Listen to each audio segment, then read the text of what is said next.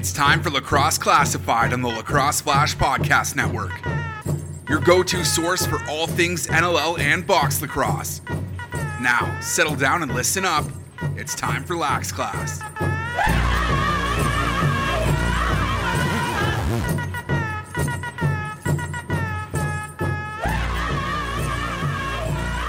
What up, lacrosse fans? Welcome back to Lax Class. EP 170 is now underway. We appreciate your attention as we bring you the podcast right here on the home of it, the Lacrosse Flash Podcast Network. Jake Elliott, Brad Challoner with you, and another doozy of a program lined up for you this week. Brad, uh, happy Monday.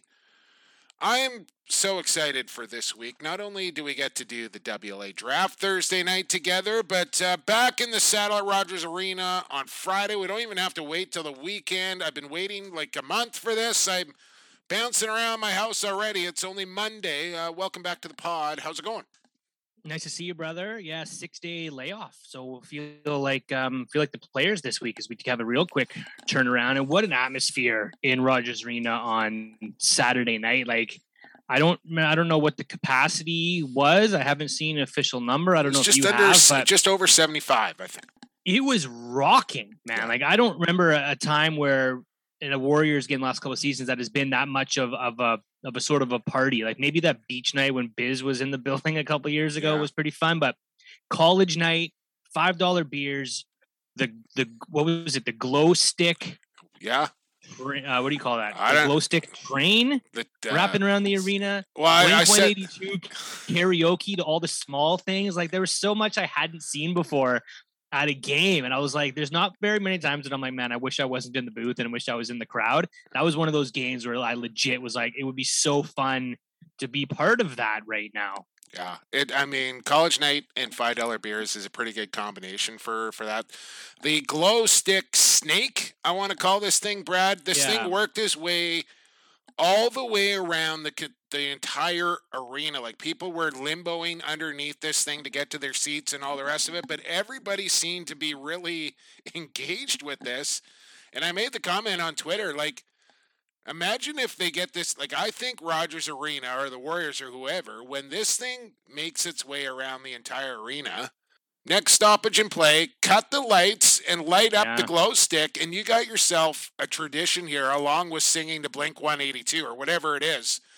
People that have... could be the new like that was uh, just talk about knowing your demographic, right? Like we're not it's not don't stop believing like it is in most buildings late in the fourth quarter somewhere or Sweet Caroline. Like this is what 2002 that song might have come out yeah. like just perfect for that college age crowd, for the players on the floor. Everybody was, was so cool. It. And and and you know, the best marketing tool that Vancouver's been missing over the years is home wins. Wins. Yeah. And I think the crowd ate that up and they will be back on Friday against the Rush. Scrap because, yeah, at the end of that so, game. It had it all yeah, for like, the fans. So yeah, you you're up by six and then there's a fight. So you get a little bit of everything and the crowd was loving it. And I tell you, like went up to the sports bar inside of Rogers Arena after the game, and that was packed. Like line up down the stairs, in and out to get in.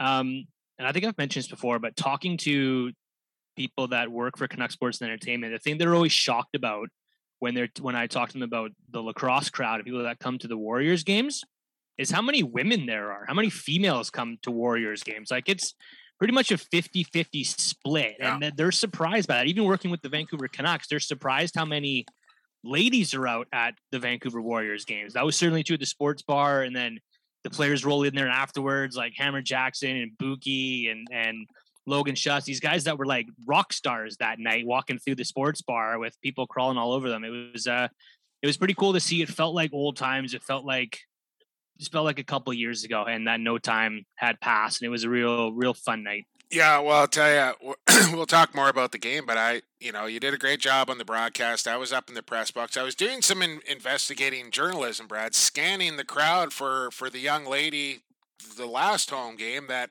was escorted out of the building for removing some clothing. I, I I, tried to spot her, but I couldn't find her. No, couldn't find her. Couldn't, couldn't find her in the crowd anywhere, unfortunately, or fortunately, depending on how you look at that. But a nice, convincing win there for Vancouver. We'll talk about that coming up here and who we had.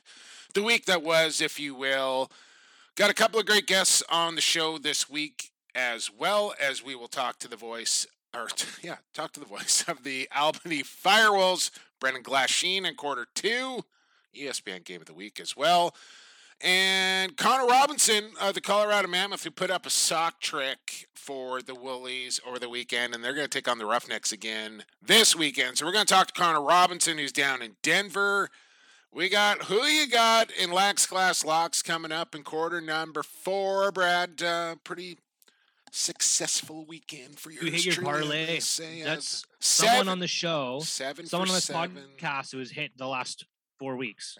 It's my second Not parlay it's- that I've uh, cashed bad, in well for the people. For the people, Brad. Who you got though? Seven for I seven, baby. kick- I took a kicking. I love it. this week. Three out of seven. I think it was my worst week Welcome. yet, but that just shows how unpredictable we're getting as we enter uh, week eleven in the National Lacrosse League. Like you talk, I'm not letting you flip the coin because yeah, I'm a man of Thank principle. You. have to you have to go off your your instincts or try to go off your instinct, but Thank you very It's, much. um, I appreciate just- that advice because it worked out uh, quite nicely. I even, right before the Philadelphia Toronto game, switched my pick from the Wings to the Rock. Uh, you hear that, Jamie Dawick? Oh, I nice switched move, right nice move. before and uh, was second guessing myself a little bit out of the, the, the gates there in that one, but Toronto uh, storming back in a convincing win there for the Rock. But uh, before we get into the who, anything else go on in the weekend?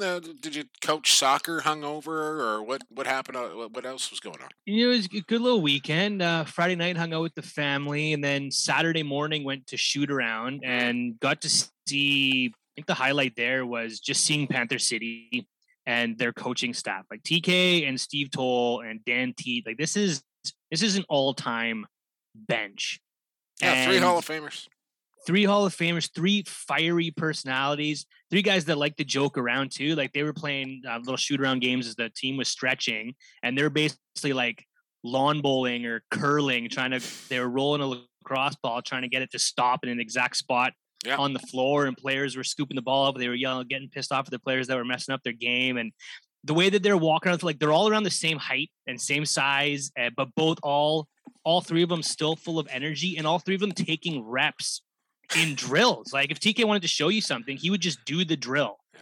and and take a rep and take a shot, and so show you how to set a proper pick and where you wanted to roll and where you want the shot coming from. And it was just it was really fun to see those three guys in action and fire us up for the game because I think they're they're starting to build something special there. It hasn't really shown up on the floor yet, but the right pieces are there and just the right the right personalities behind that bench. So that was kind of fun to see PCLC and those guys kind of yucking it up on the floor. Teeter Dan cut. Teep cut his hair by Oh, the I way. was was just gonna say, cut the man bun off. Uh, thank goodness for that. By the way, it was time. It was So now time, the best now the best man bun in the league belongs to John LaFontaine. And he is playing like a beast this season as Mhm. well. Johnny Laugh.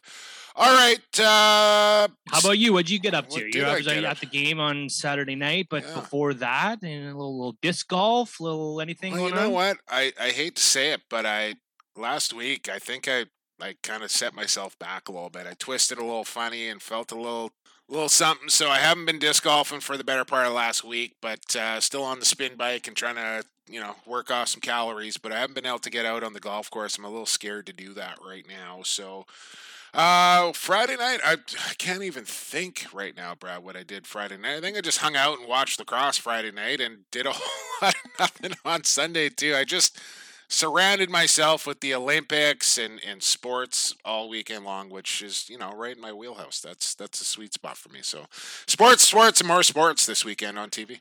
Well, there certainly was a lot of it. Ton of National Lacrosse League games. We had a full schedule Oh, last goodness. week, this week coming up. It's uh it's full steam ahead right now Is there's makeup games and like Vancouver's not off until the last week of April now. I think Thank Panther God. City's got like the rest of their season. I think they go like every week for the rest of the season. That's what most teams are are looking at right now. Nothing wrong with that. All right, well, enough dilly dallying around here, Challenger. It's time for who we had the week that was, and I will turn the keys over from the bus uh, into your hands here if you want to get going. let's start uh let's start friday night so in front of no fans neutral territory but the halifax thunderbirds technically hosting the new york riptide in hamilton And this was Hamilton, Halifax pretty much controlled the most part of this game. Jeff Teat neutralized to, to no goals and three assists. They make it interesting. It's 12 10 with five minutes left, but uh, Halifax gets another one late.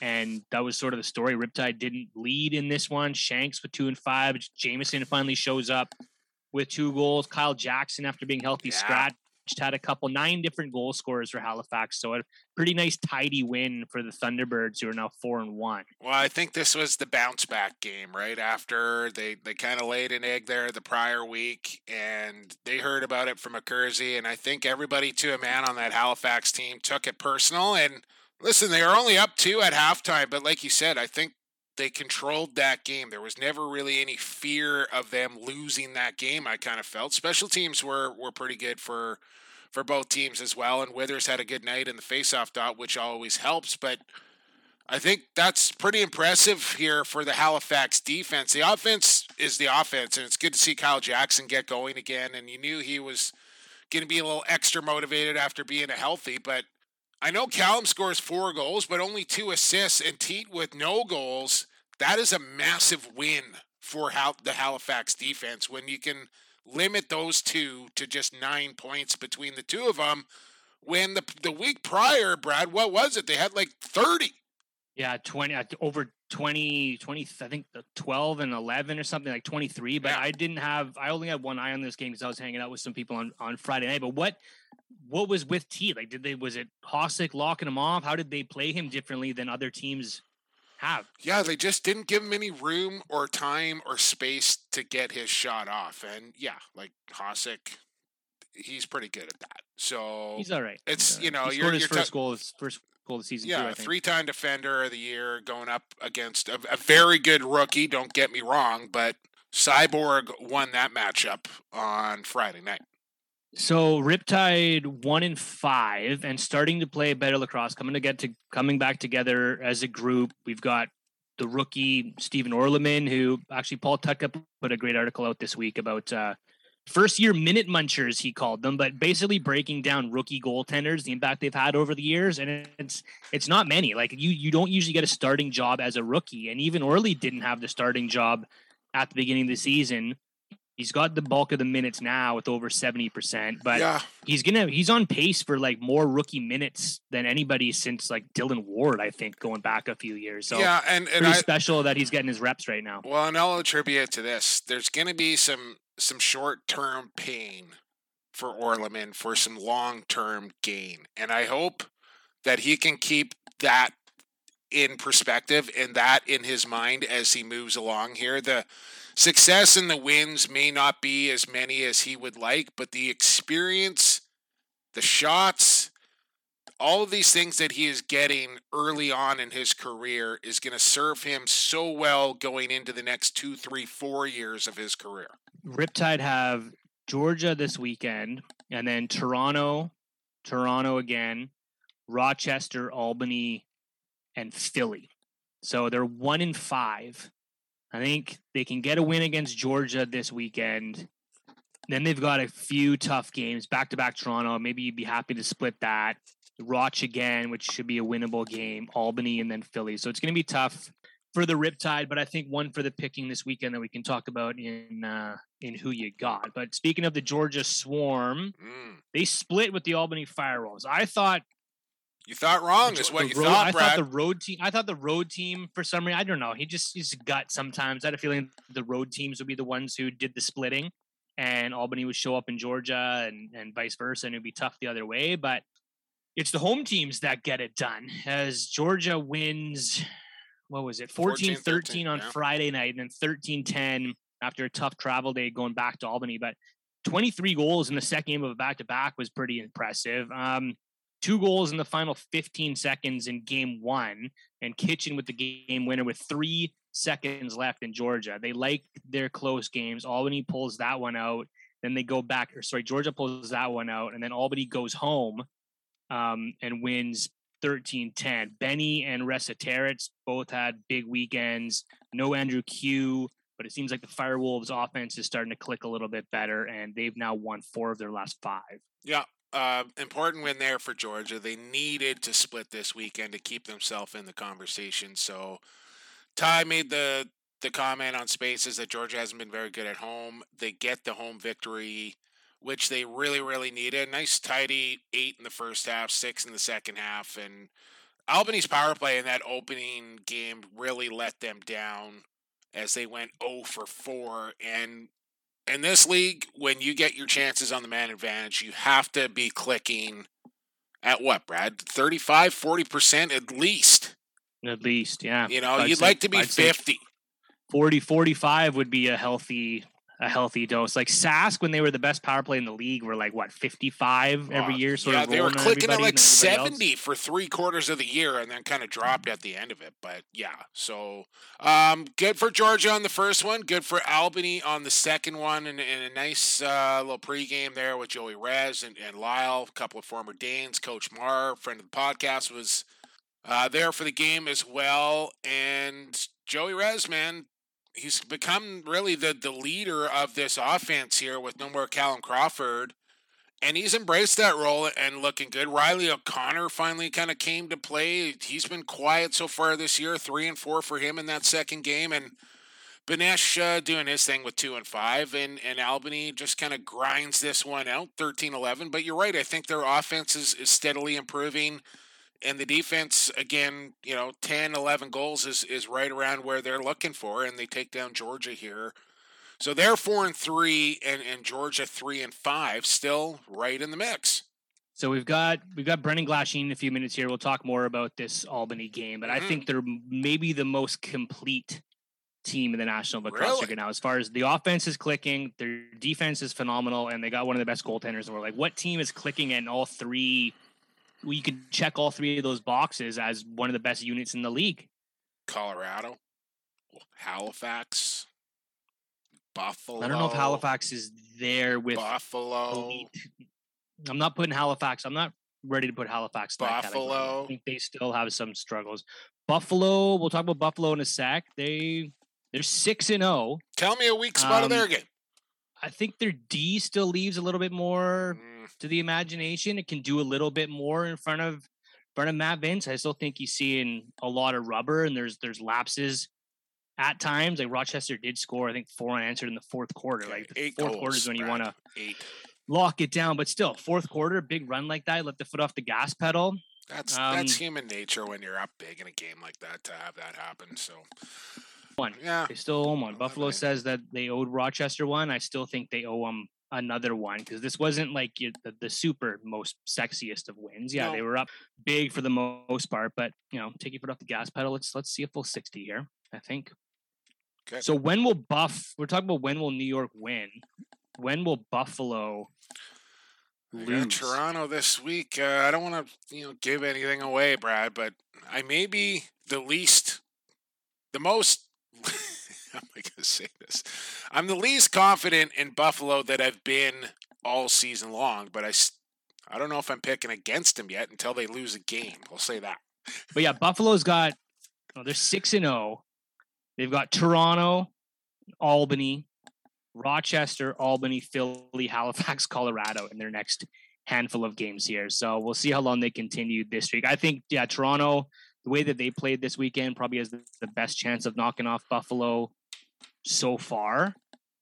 Are you gonna take like, Toronto? Toronto is pretty impressive. We, we can jump ahead to that game. So it's this game seven seven at halftime in Philly, and then Toronto comes out and scores seven, and Philly scores nothing well, in the second yeah, half. This I thought is... it was pretty pretty impressive throat stepping on by the Toronto Rock, and they they deserved it. Like, they needed they, a game like that.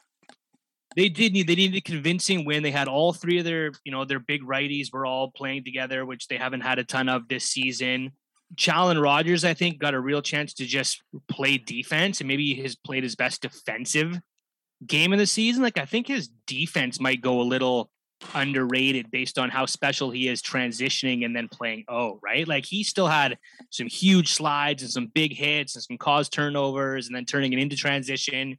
Might have been the best defensive performance I've seen from Chow. And then the rest of the Rock offense, who was aggressive and pressuring, and the Philly O just had nothing in that second half. Shut out. because Colorado's D, because Colorado's D was so fantastic. When they did get a shot, Rosen. no problem for Nick Rose. Yeah, I mean, it you you just don't you don't do that very often to teams where you hold a team goalless for an entire half, especially on the road. And that I think is a statement there from Toronto. Dan Craig, nine points in this, Brad. I think it was Dan Dawson saying he's the next guy in this league as far as the Toronto Rock goes. Like he thinks that the sky is the limit for Dan Craig. Five and four for Dan Craig. That seven caused turnovers for Brad Kri.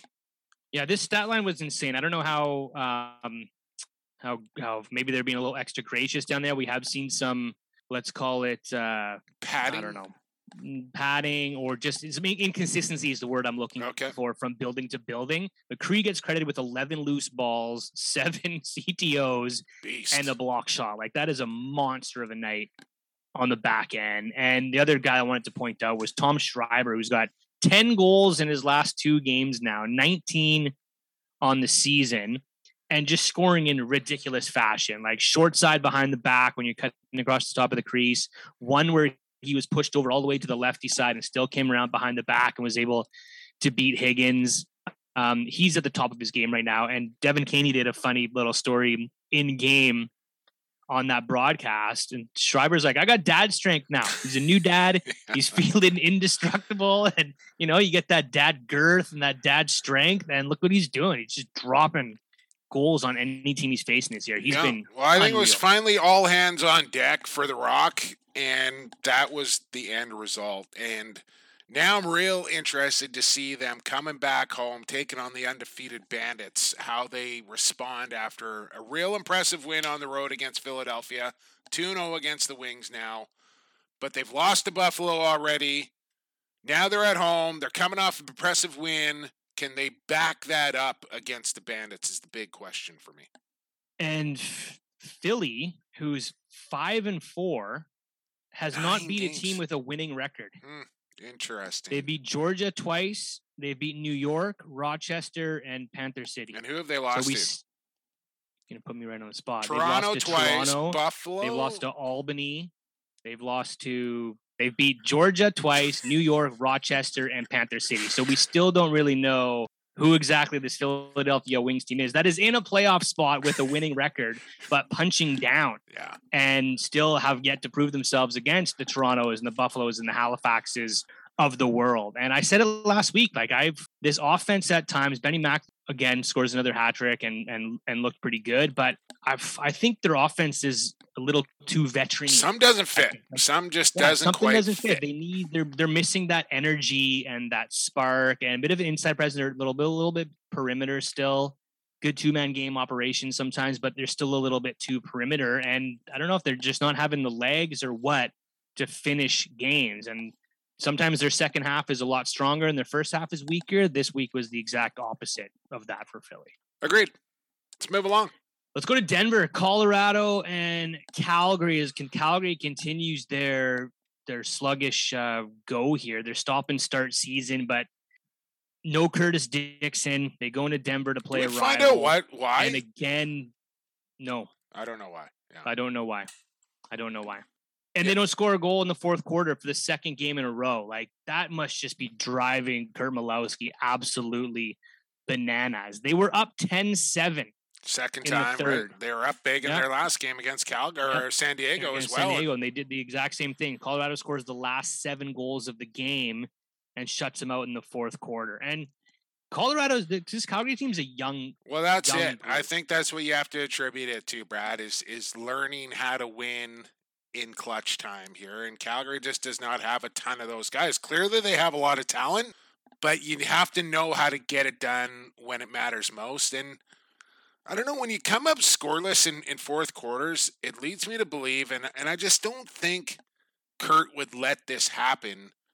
But fitness, like, are they running out of gas because they're not in good enough shape? And I don't know one way or the other. Maybe that's a, a factor of, of guys having COVID that haven't fully recovered, or maybe it's a, just a lack of practice time, or maybe a combination of everything. But when you go scoreless in fourth quarters, that's a cause for concern.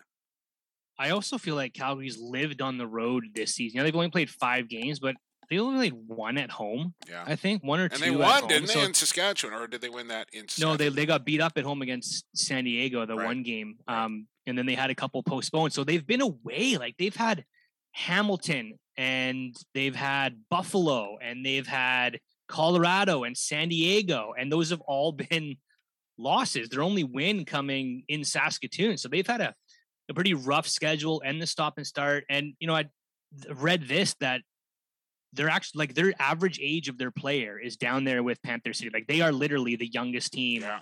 along with Panther City in the National Lacrosse League. And, you know, Kyle Waters had a pretty good game. He scored two goals and is starting to look a little bit more comfortable. Tanner Cook was blank. But these are first round draft picks playing offense and big numbered offense without the guys that they've had in years past. So it's just it's a young team, and you're right, John. It's going to take them a while to to get it all together. I think they've got a good group going forward. It just hasn't started to gel yet. And you know, I hate to even say this, but like, at what point do we start getting concerned about Delps? Not yet. with- no, no, no, no. I, I think that all the things you just kind of listed in front him, like he can't go out there and score goals or check their best players or listen, he's got the ability to steal a game for you. He hasn't done that yet, and he might need to do that from time to time to get wins for this team.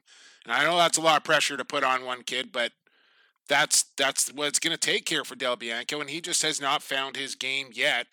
But I got it irkling here, Brad, that it's coming this weekend against the Mammoth. I I want to almost put this. I know it's not mathematical and all the rest of it, but I almost want to put must-win time here for Calgary this weekend. Like they have yeah, to win. well, it's it'll go a long way for their confidence, right? If they do get a, He needs to swag go back. against against to go against Colorado and get the chance to to try to do it at home and get right against your one of your arch nemesis is. It's a great chance to do it, and we know Christian Del Bianco's ultimate competitor. He's won everything there is to win, so I do think it's just a matter of time before. Like you say, he does. He does steal one. Yeah, I don't know if it's confidence or or what, but he needs his swag back, and I think just a real solid game from start to finish is going to give him that. He just Yeah, needs and it. he's they're miss they're missing some veteran pieces on their on their back end too. It's it's it's a young group. Um, I, and I don't know if it's legs because they've got Salama and Currier and Callies and some of the most athletic players there is. So I think Well, they're getting Dixon back. They get Tyler Pace back in their offense, which makes a huge difference at home too. Like it just balances everything out. I think Dan Taylor's got a game under his belt now after being out for a while as well. So we'll see. We'll see come this weekend. But Calgary one and four. This is not an unfamiliar position for them either. They're notoriously slow starters and always seem to find a way into the playoffs. And who knows? They may do that again. They may not. They may not. Yep. And they do have makeup games at home. They've got Vancouver at home coming up. They've got a makeup game with with Halifax at home. So they will start to get start getting some familiar some familiarity back at at at Scotiabank and uh and hopefully things for the Calgary Roughnecks sake will will settle down a little bit because yeah right now they're looking up from Yeah, the they need to get in a rhythm, like just like Del Bianco. The the entire Roughnecks just need to get find their rhythm, just get in a routine of like traveling each weekend and going through shoot arounds and like when you're stopping and starting, it's almost like you're restarting a season over and over again, and that's really tough to do. Colorado, though, they've found their groove. They are five and one, tied with Mhm. San Diego at the top of the West record wise. San Diego with the tiebreaker because of their game that they beat them with, but everything working for the Colorado Mammoth right now, from Dylan Ward to the defense in front of them to the offense, where we're going to talk to Connor Robinson in a few minutes, but like everybody is clicking in that offense right now. They get contributions from Sharing the everywhere. ball. They got the big bodies. You never know where the shot's going to come from. They can get inside. They can shoot from the outside. They can do a little bit of everything. And Ryan Lee is just got the vision right now to feed guys with his eyes closed On and is on an level. MVP like tear right now. On another level is Con- Connor Robinson right now. It's been been impressive to watch.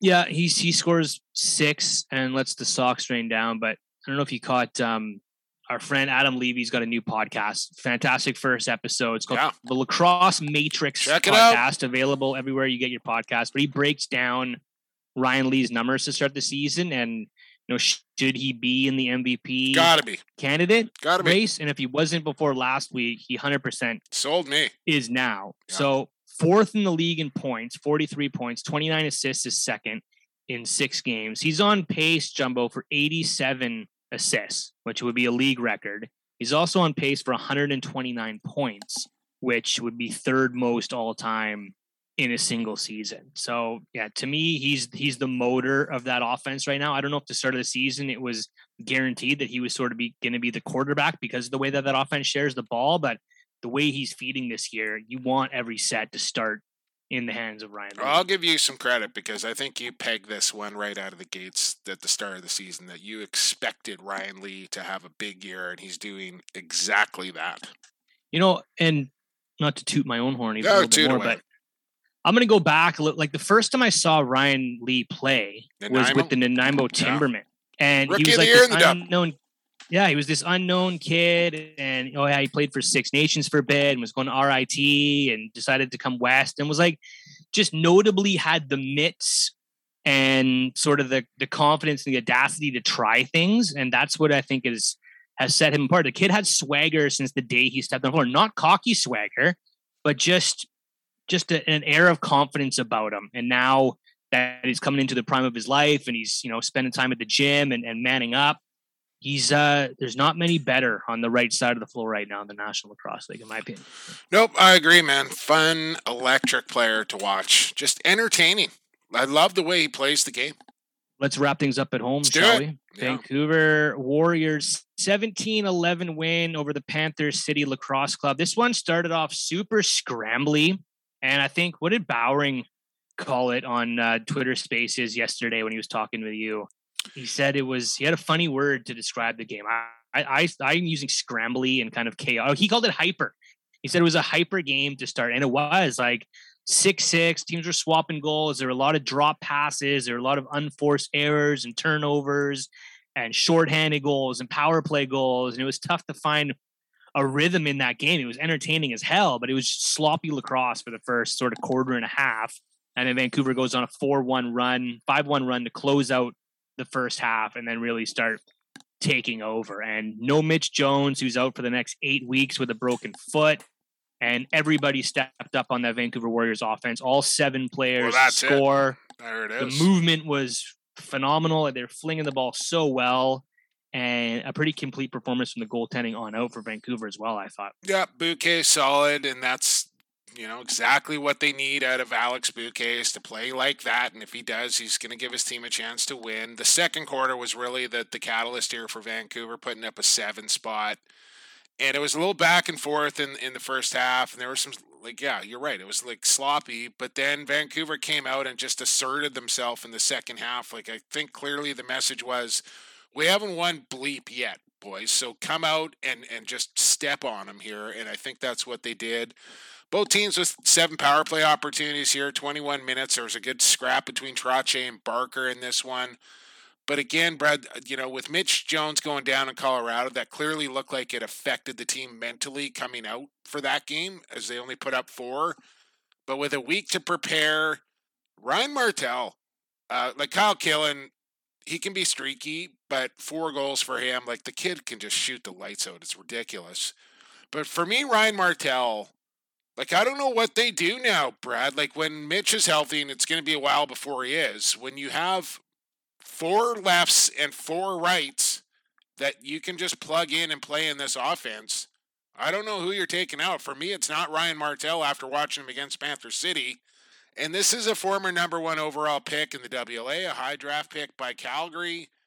Never really, and I think it's almost a, a real similar situation to what we saw in Saskatchewan with Connor Robinson, where Ryan Martel I think, was so worried about doing the wrong thing in that Curt Malawsky offense that he just and he battled some injuries as well and never really kind of found a foothold there.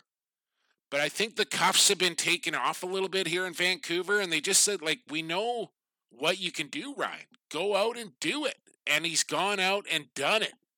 Yeah, he's not afraid. He's not afraid to take a shot, but they're not silly shots either. So I guess you're you're right. Playing beside Dane Dobbie, you're gonna want to you're gonna concede. Like anybody's gonna concede with the ball in their stick playing next to 44. What's he gonna do? How can I get it back to him? How can he get it over to me?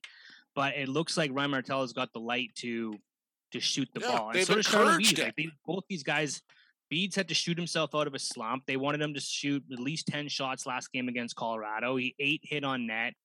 And then watching morning shoot around Killen and Charalambides were the last two players off the floor. Everybody was gone from Vancouver. Charalambides was taking passes from from Dan Perreault and taking shots on an empty net. And Killen was all alone with um, with Brody Harris, the third string goaltender, and both hung around until literally Panther City started spilling out on the floor and they had to get the hell out of there. But like these are two guys that wanted to dial it in and get their shots going, and they've got the green light to take those opportunities. Because if they Vancouver up until last game was the one of the lowest shooting teams Yeah. in the league too. They got to look at that and say, you know what, you're not going to score if you're not taking shots. Get some confidence, shoot yourself out of your slumps, and I think that's what a lot of these guys did. Yeah, discipline was pretty good, and you're right. Every guy on that offense scored a goal, and that's what this offense is going to need. Like guys don't have to have the five, six goal nights. If they do, great. But everybody needs to chip in with one or two, and then get a little production out of your defense and transition, and that's going to be the recipe for success for Vancouver as they walk into a a real pivotal matchup this weekend, Brad. Two and four, Saskatchewan coming to town. Vancouver lost to him earlier. They're three and three. And this is like a separate yourself game here for the Warriors. And it's it's it's a big matchup on deck here. And I I'm real intrigued to see if they can come out and just do it again. Do it And again. poor, poor Panther City, like they're the team that everyone's sort of getting right against. Like Sask had to blow up on Panther City, and now Sask looks like Sask again. Vancouver has to put 17 up on Panther City, and now everyone's high on Vancouver again because that was a pretty dominating performance. How do they do it against a team that is trending in the, in the right direction now?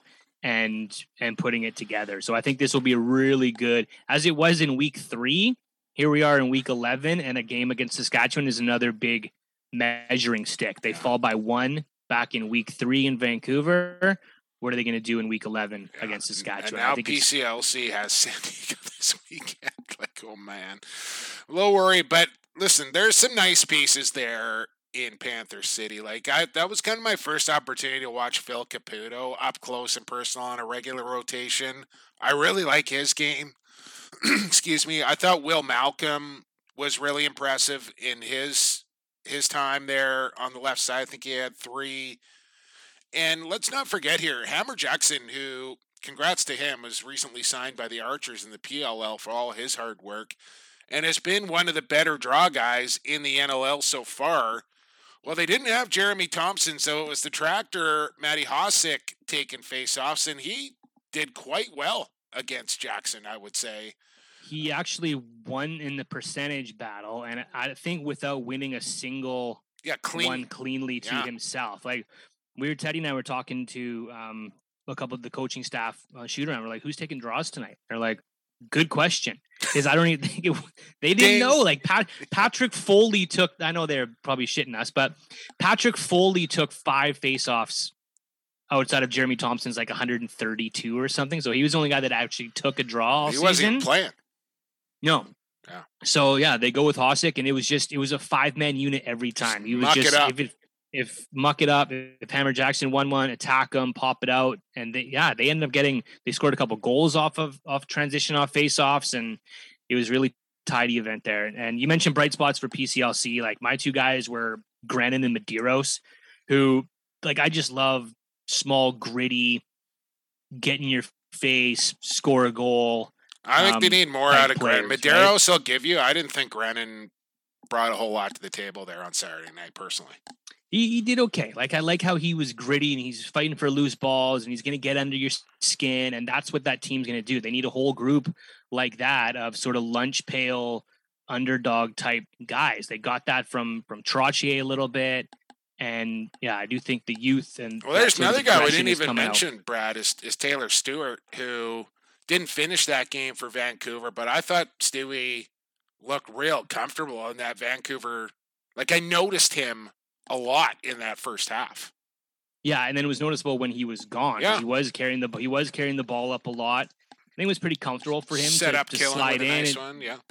it, it was I think it was pretty easy for him to slide into that room. You know, this is a BC boy. He's played with some of these guys. He's friends with some of these guys on and off the floor. So uh, yeah, and I think that was he just wasn't playing the Panther City really wants guys that are going to grow with this team.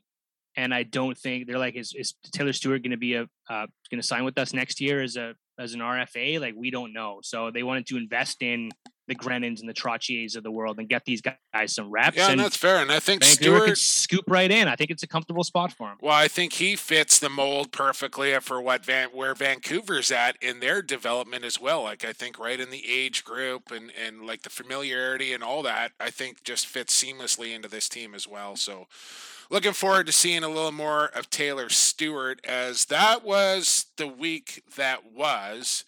Seven for seven over here. Brad Challoner, a poultry three. Se- you went seven for seven. Seven for seven, Are bud. you kidding me? Nope. Oh man, without a coin, that is that, that is pretty impressive. I haven't been seven. I think it was week one. I was seven for Well, seven. I think there were seven people that went seven for seven, so I didn't I didn't get to play the Rocky championship music there because I didn't take down the overall title. But yeah, but got myself back into the mix with a big seven for seven week. With all that Well being said, Brad, uh, throw on the cowboy hat, the boots there, and strap on the saddle. Tighten up the stirrups. We're heading for the Stampede Tax Stables.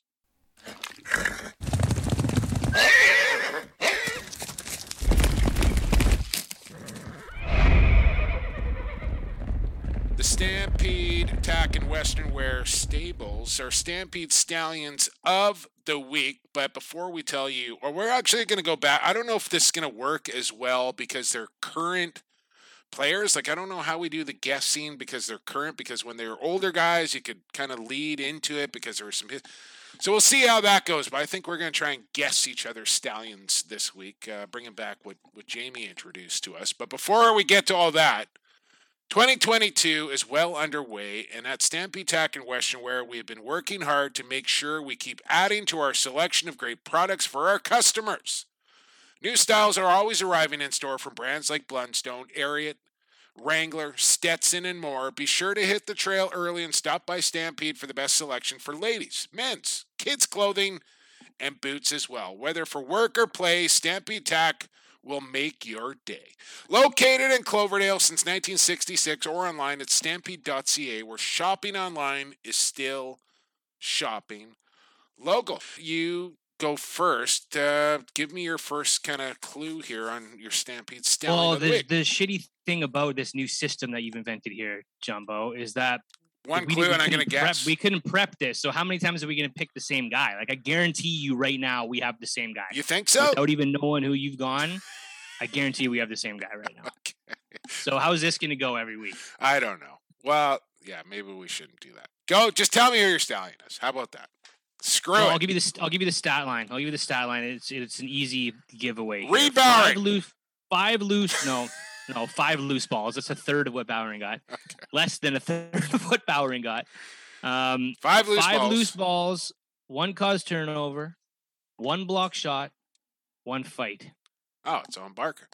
And you were probably were you gonna go Barker too? No, I was going Reid Bowering for 17 loose balls and a goal and a, you know Uh, okay, short okay. man unit and all. I mean, no surprise. I think I'm we're both going Warriors, but I'm uh, calling it an Owen Barker hat trick. Yeah. Okay. A, a cause turnover, block shot, and a fight is an Owen Barker hat trick. They get a similar stat line in Colorado last week. Just the motor and sort of the heart and soul of the Vancouver Warriors D this season. He's relentless. He's unpredictable. He takes chances. He gets out on hands, and sometimes he can get out of position, but he recovers quickly. He's a thorn in every player's side of the National Lacrosse League. We'll talk about him with Connor Robinson in the sec too. Um, we foreshadow a little bit, but Owen Barker is a pain in the ass, but he's also a pretty fundamentally sound defender, and he's doing everything for the Vancouver Warriors right now. looks pretty good in like a tie-dyed wrestling vest as well. Uh, The ult, the ultimate warrior garb. Yes, Kyle Killen, the Warrior of the Week. pride of Armstrong. BC.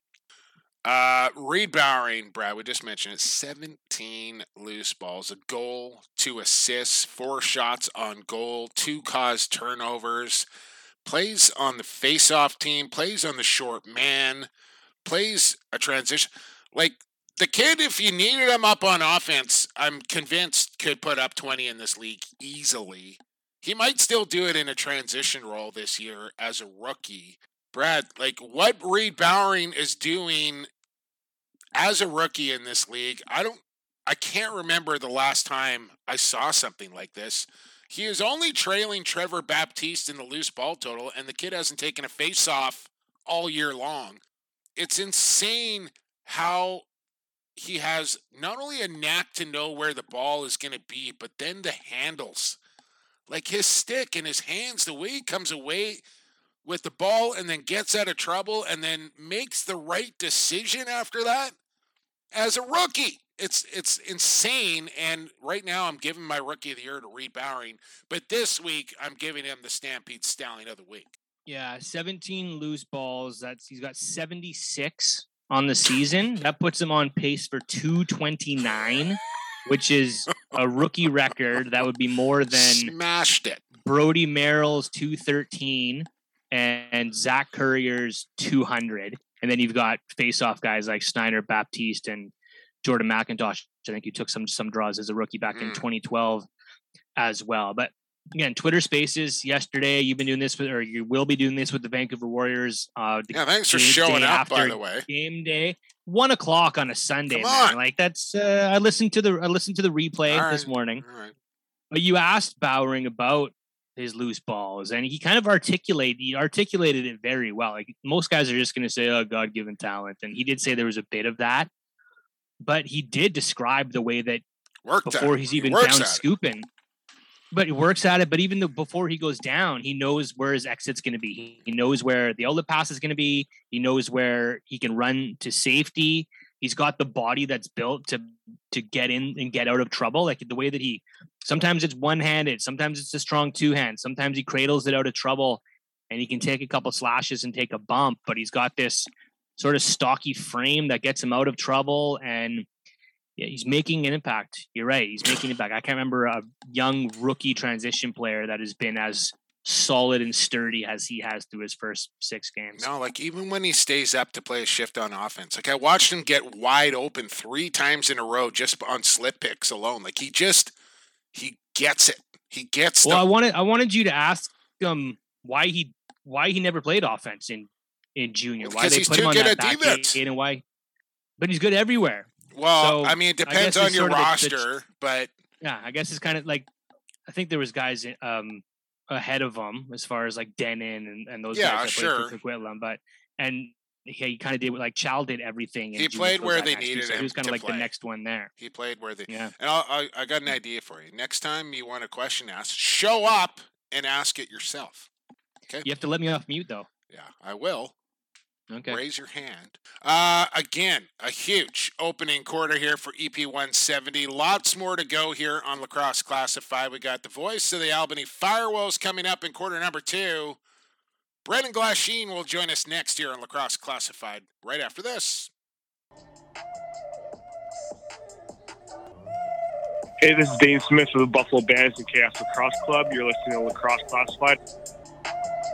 Welcome back to Lacrosse Classified. Into the second quarter, we move here on EP 170. Jay Kelly, Brad Challoner with you, and with us are Rycor Construction as well.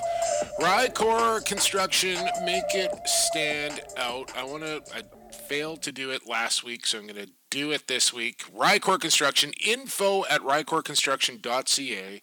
That's the email. Phone number 604 751 1534, 751 1534. If you want to give the folks at Rycor Construction a call or give them a follow on Facebook and Instagram and see their work live and in person, fabulous stuff. Uh, this interview brought to you by Rycor. And back on the podcast is the voice of the ESPN Game of the Week, the voice of the Albany Thunder. Thunder what did I just say? Firewolves. Thunderwolves? Firewolves. Where did that come from? Wolves, the Maine Celtics, uh, a bunch of other stuff as well. Brendan Glasheen back on the pod. Glash, thanks for doing this. How are things back there on the East Coast? Doing great, great, great to be back with the all talk, no action group here. Yeah, huh? yeah. Like, right, Atna, Atna. We, we got to bring that back. Let's go. Yeah. Doing well though. The, uh, the Albany got hit with some snow. On, the Thunderwolves.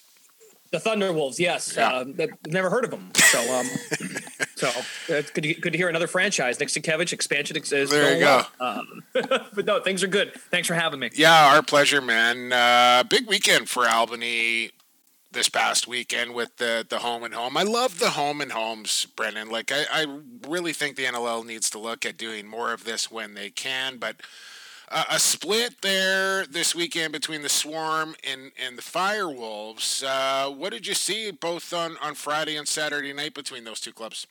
I don't I don't know if they were thrilled about it though, Jumbo, because the travel Saturday was Yeah. was hectic. I guess I- Not my point- problem. True. Uh, I guess to your point though, location, like maybe not do Georgia, maybe Yeah. do like I hear. Albany, Philly, right? Or Vancouver, York, Calgary. Buffalo. Yeah. Right. So that was that was hectic. Now both teams said it, both coaches said it throughout the week. Hey, we're both doing it, right? So they were all on the same flight. They uh, got delayed. The Firewolves never checked into the hotel. They went straight to the arena from the airport on Saturday. Same case for Georgia. But um Yeah, that's pretty tough. fantastic stuff. That's right? tough, I mean, man. both Friday, Friday's game in Georgia and then Saturday's game in Albany, the score was nearly identical um, a one goal game Friday, 13 12, and then Saturday was 13 11. So very, but very like both teams did a 180, right? Like the Firewolves got a 2 nothing lead Friday, Georgia gets a 2 nothing lead in Albany, and then each team went on a massive run. Firewolves use a 6 0 run. Their offense is really starting to click. Dougie's the story. Their defense really gets everything going for them, no doubt about it. But offensively, with Resetarits, Rouet, they didn't have Q. He's dealing with an ankle right now. But Benesh, the Benesh edition has been fantastic. They they are piecing it together, man. And Daryl Gibson is very very excited about that offensive coordinator. It's starting to look like how he envisioned uh, after putting up 12 and then putting up 13. Offensively, they're still they're still I think a ways away, like for their standards, consistency wise. But offensively, they- they've been they've been built to be unselfish and keep that ball humming around east west and it's starting to come to fruition so i think if they can get consistent offense they can bail out their defense every once in a while and i think we saw that over the weekend And until until this weekend, Albany hadn't scored in double digits. I think they might have hit 10 once, but they hadn't had scored more than 10 goals in a game. They do it twice on back-to-back nights, which is tough to do. And you mentioned Resetarits and and Benesh looking like he's finally starting to fit into that offense. Um, it is unselfish. But uh, let let's talk about Dougie because I think he was stumbled out of the gates a little bit. wasn't the goaltender of the year, Dougie, that we thought. Mm. Um, do you think Glash that the weight loss might have thrown him off a little bit, and it might have taken him a little while to adjust to this new body, and that he's he's just a different shape and a different goaltender than he was a year and a half, two years ago? It's like It's broad, it's like broadcasting with with or without eyebrows, essentially, right? Throws you off a little bit. there it is yeah i mean it uh, you, got to know your body right jumbo i mean you got to maybe dougie didn't know how to adjust using his new physique um out of the gate uh, Brad, honestly, I don't. I really don't think so. Like, because he they, he played well in Toronto. You know, like it's not like he it's not like he put together like back to back stinkers. I don't know. I mean, I think I think Clarky says this all the time. and I Out of think the every gate, though, Glass, he was a little little sluggish. Like it wasn't the Dougie that Mhm. we're used to. But over the last, I want to say three, four games, we've seen the reigning goaltender of the year, Doug Jamieson. I think just out of the gates, the first couple three were sub Dougie level. Okay, that's fair. I think. Well, a big piece to this is we have to give a lot of credit to the guys in front of him. Manny and Bomberry were both out the first two games of the year. They got both of them back for Sask and Sask at home, and then the game against Halifax. It was evident. The game in Philly, excuse me, the game in Philly. Um, they played next. Our game, one of our game of the weeks. Those two keep everyone in sync in front of them. And Clem Durazio, also Coach uh, Clem was not in Albany for that Rochester game, so take that for what it's worth. Clem not being there as a communicator to help get through. So you don't have Clem, you don't have Manny, you don't have Bomberry, who did miss the other night against Georgia. The second night, um, they found a way. But um, I think the communication in front of him is huge. Dougie's still young. He's 25 years old. And I think when you have veterans in front of you, like a Downing, like a Manny, like a Bomberry, that can help relay the message. And now you got guys like Tchaikovsky and Watkinson taking the next step. John LaFontaine, also a, a great defender, Nishimura. Um, they've just got a lot of pieces. It's a great mix of veterans, and I just think now they're they're hitting stride because Dougie has some help in terms of communication in front of him, and then he just also, as you both know, makes highlight reel, unstoppable plays in the goal that he can bail you out too. I think we set our I think we set our bar high for Dougie too, right? Like I don't mean to say he stumbled out of the gates, like he was slow to get going, but our bar is just so high that we Yeah. wanted him to steal games from game one, and now he's doing that later in the season. Um, one thing we heard Paul Day talk about, and I think you spoke about it on a broadcast a couple weeks ago, Glash, is that you know Albany kind of plays a bit of a zone defense, a little bit different look than some of the other National Lacrosse League teams play. And I knew it threw off Philly, and I think they did a little bit of that this weekend against Georgia too. Have you heard Coach Clark talk about his D system sort of philosophy wise at all? Is that something that they're they're conscious of? Yes, very much so. They they want the Firewolves want their defense to ignite their offense. They want to use transition to make it difficult for teams to get in rhythm. But it starts, Brad and, and Jake, it starts on offense. And, and, and Clarkie's admitted this. He wanted to build it six years ago now in New England. Their five year plan was we want to emulate Georgia in the sense that when we take a shot offensively, if you're going to go after a loose ball, unless you're, you know, Lyle Thompson, you better get it because we want to make sure we're back in our defensive zone, preventing those guys to get out of the door and get set up and even get into five on five. And that was evident Saturday in Albany. The Firewolves made that adjustment. So I think defensively, they just do such a very efficient job substituting and getting in the right place at the right time, slipping off picks, which was an adjustment they made, I think, in the Halifax game. They did not have Clark Peterson in that game. Um, they basically challenged Austin Shanks to beat them and shoot from the outside and really make their righties beat them. Um, and they made a little run in the third quarter, and then Dougie tightened it up again. But um, yes, they very much so. They they are they have they are of the mindset. Let's get into transition and then be very crisp, getting our substitutes out there, going from offense to defense, and getting in the right position, so that when we slip under screens, we're fresh and we can get into our into our stuff. It- they're just very connected, very much so, very connected unit. Yeah, and and that starts at the top with with the GM and the coaching staff. As we speak with Brendan Glasheen, and of course, you know the move from New England to Albany, and, and a couple of three home games there now, Brendan, and and I know Russ and and Oliver and George have been working real hard with that franchise to engage the fan base there. What's it been like at MVP Arena, which I think is the coolest named arena in our league? Tell you one thing, the unis on those Firewolves, road and away, thumb, double thumbs up for me. But what's it been like there in Albany since since they've kicked things off? Yeah, it's been it's been really neat. Um, this past weekend, the the Lyle recognition was pretty cool. Yeah. Lyle and Resetarits uniting, and that and that was kind of that was a little tricky going in, right? Because you don't want you you want to of course support your team, right? Like like it's it's a Firewolves home game, Well, right? you get So, Coach like, Marr there, and then you didn't have to. You just step in between the two of them and say, "Listen, Yeah. we're all Danes at the end of the day, right?"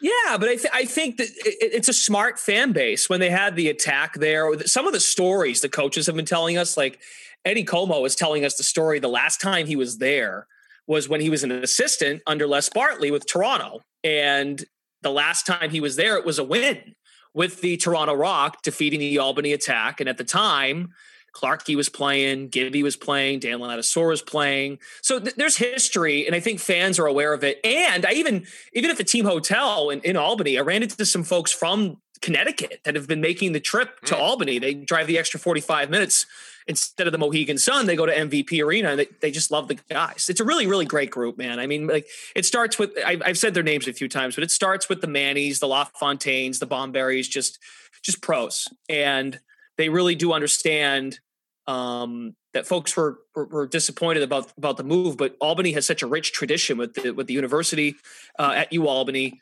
and um, of course the roots of what Lyle and Scott Marr have built, uh, and the Thompson family as a whole, I should say. Um, they know their lacrosse; they understand it, and I think now. This this is just a bigger picture thing. I think now with college lacrosse being back, I think that is going to help a ton when folks are starting to go to the U Albany games. They can kind of help cross promote. Mhm. I think the Buffalo Bills no longer playing helps as well um, in terms of football kind of wrapping up, and that's across the board, right? For especially for the teams in the states to get attendance up, and folks in Buffalo with the Bandits can understand. I think they had one of their best crowds of the year the other day. So um, it's it's it's it's in great shape, Jake. It's in great shape. Higher attendance did than you- the Sabres uh, got word today that the Buffalo Bandits outdrew the Buffalo Sabres. Yeah, Wow. that's that's well, Wow. Two teams heading in complete opposite directions Well, right it's now. just And the best, and the, we talked about it in Vancouver last week. Like the best marketing tool is winning. Yeah. And Albany has that right now. Vancouver, I think that was the best atmosphere Vancouver's had in a long time. They got a win, so those fans will be back this Friday against Saskatchewan. Glash, is your broadcast booth really in the corner of the rink? Like paint paint this picture for us broadcasters selfishly to know what it's like to call a game from the corner. Yeah, that's uh, It's that's not ideal. It's not ideal, but it's No, we- doable. We're working on it now. The arena is an older arena. It really has to do with the arena, uh, Brad. It's an older, it's an older building. Um, I think the hope is to maybe center us up at some point. So we're basically in seats. Like we're we would be in. We're basically in a handicapped wheelchair section where our table is. Yeah. And we look down. So that was like what the road guy had to do in New England. yeah. Yeah. Yes. Very much. That's a good. Good call. Yeah. Good call. Yes. Uh, I missed that New England. It really was great. It really was great. It makes you wonder. You're like, oh man, we were spoiled. We were spoiled at Mohegan. It was great. Um, but anyway, um, very unique. I mean, when the when the goalie fight happened, that was right down on top of the action. We saw that right away. So in the first quarter, it's I- admittedly.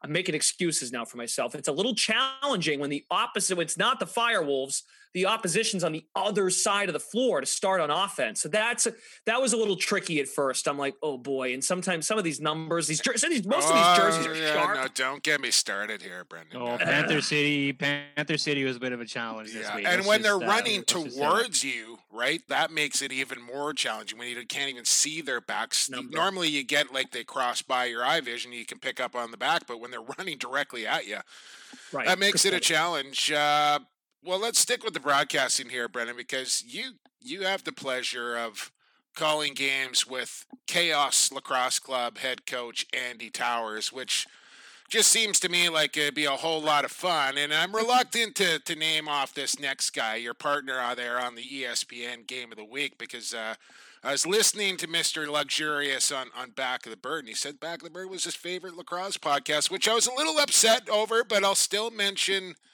Mitchell Belisle. You get you get a, a nice little double dip here. Towers and Belisle. It's going to be a lot of fun for you this year. They are they are terrific. Mitch to me, he his ceiling is so high. He's so good. I mean, I did I did one of the first games Mitch ever did in 2000. And, and Jake, you've been on before uh, with the folks over at Lax Sports Network. Sure. That was Mitch's first games. He did.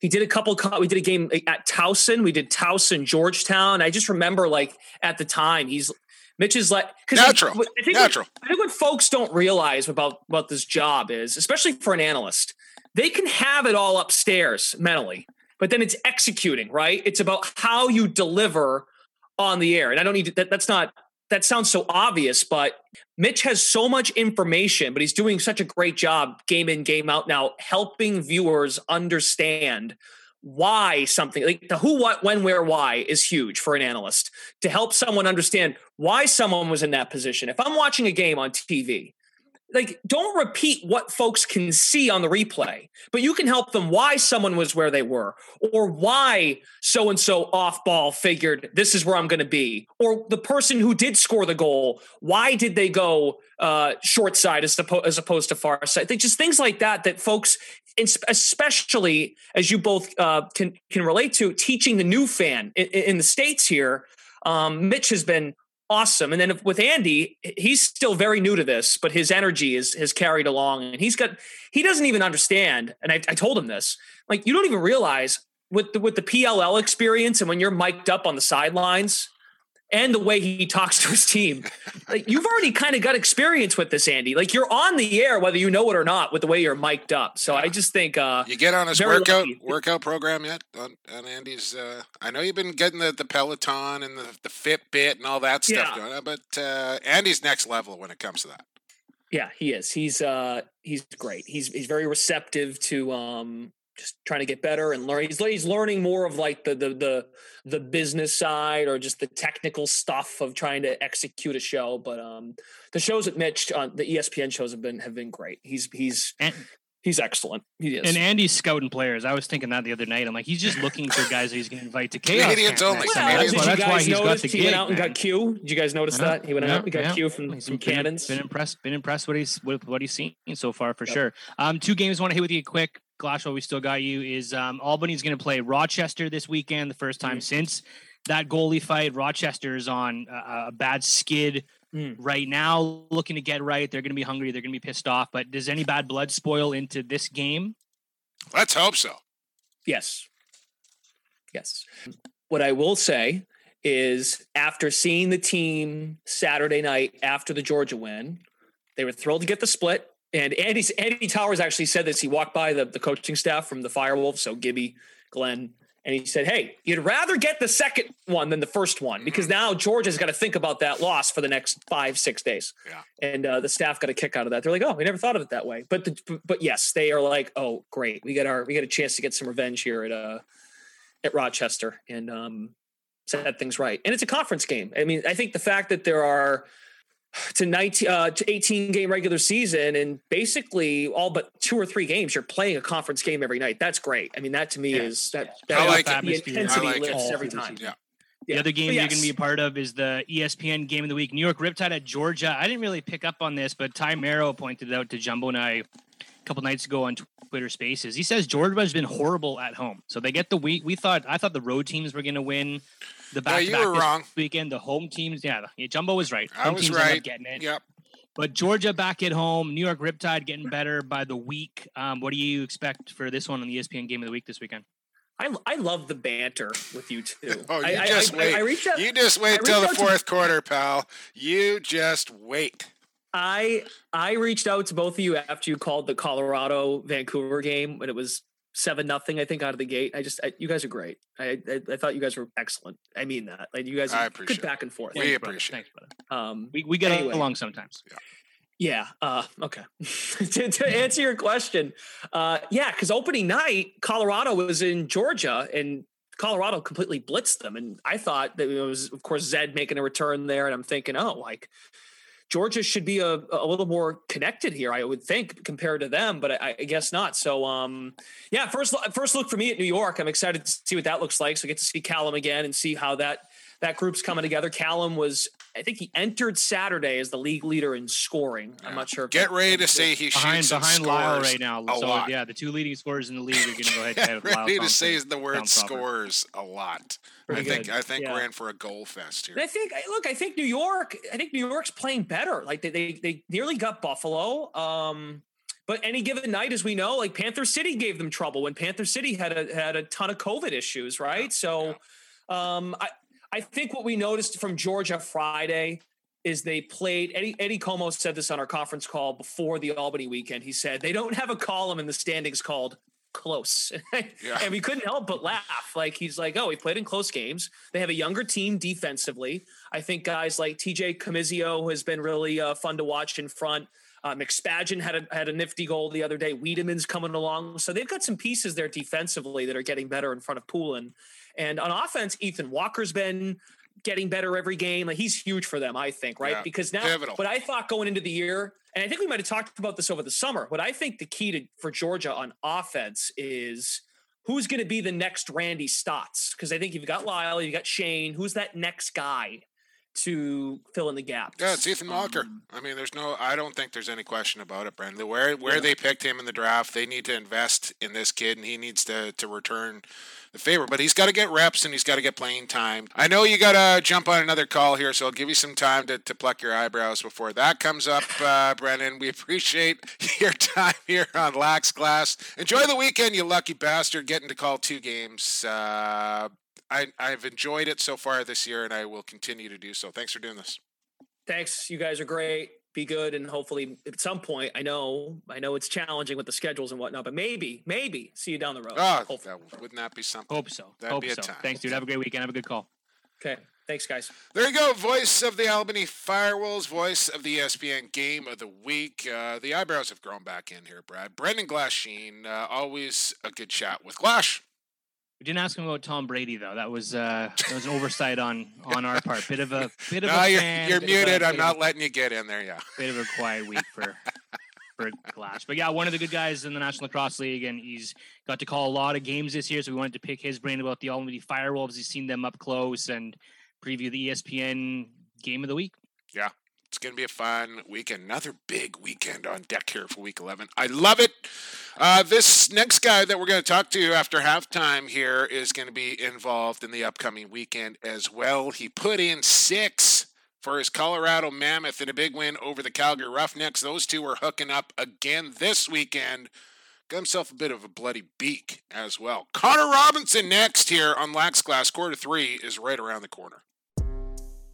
Associated Labels and Packaging, a fun family company that offers premium quality labels and packaging with unparalleled service. With 40 years of experience, an extensive product catalog, and an ever growing fleet of equipment, Associated Labels and Packaging is the perfect fit to take your labels and packaging to the next level.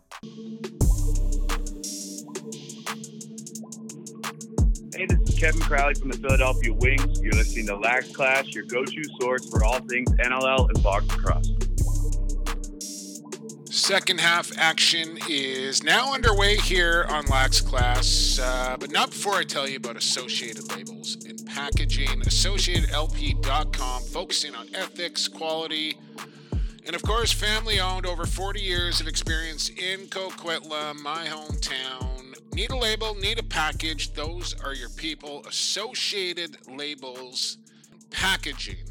Now, back on the podcast, Colorado Mammoth, number 96, Connor Robinson. Robbo, uh, man, bloody nose, six goals, quite the uh, event down there at Ball Arena over the weekend. How how's how are you doing? Like that that did not look pretty. Well, the No, game did, but not your face. I want to say.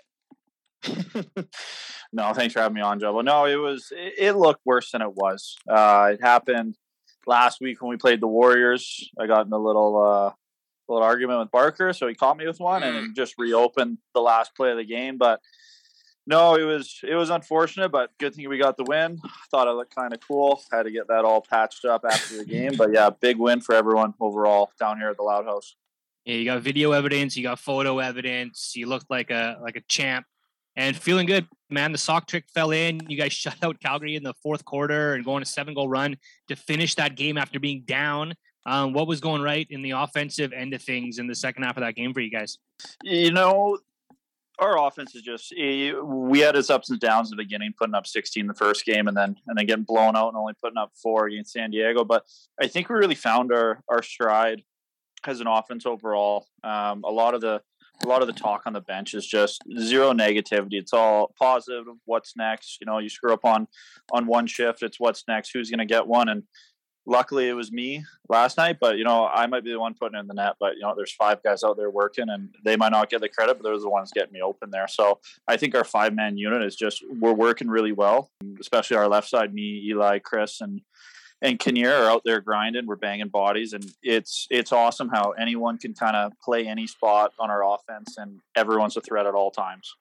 Here with Connor Robinson, Colorado Mammoth, and I'm not exactly sure how to ask this question, Connor, but you know, fifth overall draft pick to the Saskatchewan Rush, and it just never really worked there in tune. And I and I'm not exactly sure why. Maybe you might have a better handle on it, but you know, it was it was a bit of a battle to get into the lineup, and then from my point of view, it looked like when you got in there, it was like you were so worried about running the right system or running the right play that it kind of took away from your freedom and your skill to to do what you do and it just didn't didn't click there but clearly you have found a home here in Colorado and playing like the Connor Robinson that got you drafted in the first round what what has been the difference has it been the personnel is it the system or is it just a fresh start less pressure you tell me Uh, you know what? I think it's. Uh, I think you nailed quite a few, kind of few points. I don't think it's one specific thing. I think it's a, a little mix of everything. You know, coming in, obviously, you know, working your whole whole life and finally get to the NLL. A little bit star struck. So, I mean, it it wasn't good for me. You know, going into every single game, wondering if I was in or not, kind of let the nerves get the better of me. So definitely a fresh start. And then just having Patty Coyle down here, having Bish as my offensive coach, playing with multiple guys that I've played with throughout the years, it kind of it kind of let me be the player that I knew I was going to be and I'm capable of being. And no, it was just I, I forgot how to have fun. So just down here has been an absolute blast. You know, we kind of yeah, X's and O's are important, but the main thing is just going out there and we play this game because we love this game. You know, you guys down here, you guys do a podcast. I play this game because I love it. So and not not to look missing. good, right, Connor? You don't play it to. No, you didn't get in the game to look good, right? Absolutely not. No, no. And that's we why we podcast game. and we're not on video because we don't care about. Uh, we don't. We don't. We don't look as good either. Yeah. Uh, we we all got the face for radio if you're on the podcast. Well, listen, you you we were chatting a little bit before we hit the record button here, and we were asking you if you're down in Denver and you're living down there and you rattled off about 10 other guys that are are living in market and it's not a luxury or, or a reality for a lot of other teams and i would think that that has to go a long way to your guys' early season success here not only you know having a chance to get out and shoot the ball around a little bit more but coming together closer as a team hanging out and all that sort of stuff Oh, absolutely. Yeah, we finally got Nearsy down here last week, so he was the last piece of the puzzle. But yeah, I think we have ten or eleven guys down here, and on the floor stuff's important, but just kind of building that relationships and building those connections off the floor, whether that's just hanging out, going out, just just spending time with your teammates. It sucks when you got to fly in; you only see most of the guys for forty eight hours at most. What are you guys doing home. down there? What are you? I know I know COVID has locked things down a lot for for the lacrosse side of things, but when you guys have some free time, what's happening down there in Denver? Or can uh, you tell us? I don't know. You know, you know, watching film, doing push-ups, hitting the gym, going for runs. You're starting no, to sound we, like uh, Lomas now, yeah. no, we've been uh, we've been playing a lot of Halo. Halo's okay. our game. A lot of us brought down our consoles, so we like to get online. Me and Lager have been trying to to get out and do stuff. But unfortunately, every time we plan it out, it's just either way too cold or it just starts snowing. So we're trying to get out and kind of explore the mountains a little bit in beautiful Denver. But yeah. uh, we're going to be getting going out. But the big thing, what we started to do, we started doing a weekly game night. So I drove down after Christmas. I packed up all my stuff and I brought down about 10, 15 board games. Oh my! So yeah, we'll all pile into my place. We'll have a couple drinks and we'll play board games try to try to do it once a week so it's just another thing just try to build those connections build that camaraderie between teammates logan shaw shares shared some uh, nightmare roommate stories about living with eli mclaughlin out here in ladner connor uh, what's he like as a roommate i heard he doesn't vacuum no, no, no. I'm, I'm, i think Eli's just trying to get, or Logan's trying to get under Eli's skin. He's, he is what you want out of a roommate. Slow cooker Sunday. Oh, we don't have a slow cooker yet. Oh, I've been grinding them. No. That's, the, that's the only snippet about living with Eli is not having the slow cooker Sunday because he always Cranky talks about it. Cranky Sports has to send you guys one yeah, stat. What's right. going on there? Um, I know. Connor, what's the jump? What You guys were kind of kicking on a little bit there, but what? How would you describe the difference between the offense in Saskatchewan, and the offense in in Colorado? I think the offense in Saskatchewan, it's I mean, you don't have a player like Matthews or Benny Mack or Church and not try to utilize them as much as possible. So the offense kind of ran through all those three, which was very successful for them. But I think on our offense, it's sure we got Leeser, Digger, and Zed on the right side, but then you got me, Eli, Chris, and Kinnear on the left. And you can't really key on one guy because if you do, it kind of opens up somebody else. And fortunately for me, last week I popped off. But I mean, Leeser, Eli, Chris, Digger, they all got the potential to go off. So it's you got to take care of all five of us versus just you got to key on one or two players. Ryan More Lee. committee for sure. Yeah, yeah Leesy's been ridiculous. Like he's on pace for he's actually on pace. We kicked it around a few minutes ago for a record amount of assists in a single season right now. He's just his no lookers across the floor were ridiculous the other night. Um, what you know, what's it like playing with him, and how ready do you have to be every time he's got the ball in his stick? Uh, you definitely got to be ready. It's always funny because even last game, it's he's looking at me, but I know he's not going to pass. But whenever he's not looking at me, I'm gripping my stick a little tight, wondering where this ball's going to go. But uh, no, Leeser's awesome on that right side. Um, he's just able to to find people when he has the ball on his stick. He always has his head up, so even if we have that half second or that six inches of space, he's going to be able to feed it in for us. But then also off ball, he's just so shifty, especially with the big body like Digger in the middle, just banging bodies up. You can kind of see Leeser just kind of spurt out and find that little glimpse, and he just has that quick first step to oh. get himself open. So it's quite easy to to give the ball and get the ball from Leeser. I'm trying to remember where he was drafted. Like a bunch of teams. Like I think it was second. He was Colorado's only pick in that draft. I think he was the third rounder. like I was cow! this, the only pick in that draft. So wait, like Colorado had to make the most of the one pick they had, and I think it was 2018, and sure shit what did they a ever cash it. snipe! What a snipe! Uh, sleeper pick in the third round. Yeah, absolutely. Hey, uh, I've seen you wear a few different numbers over your career, Connor, but 96. What, where, why, what, what's going on with 96?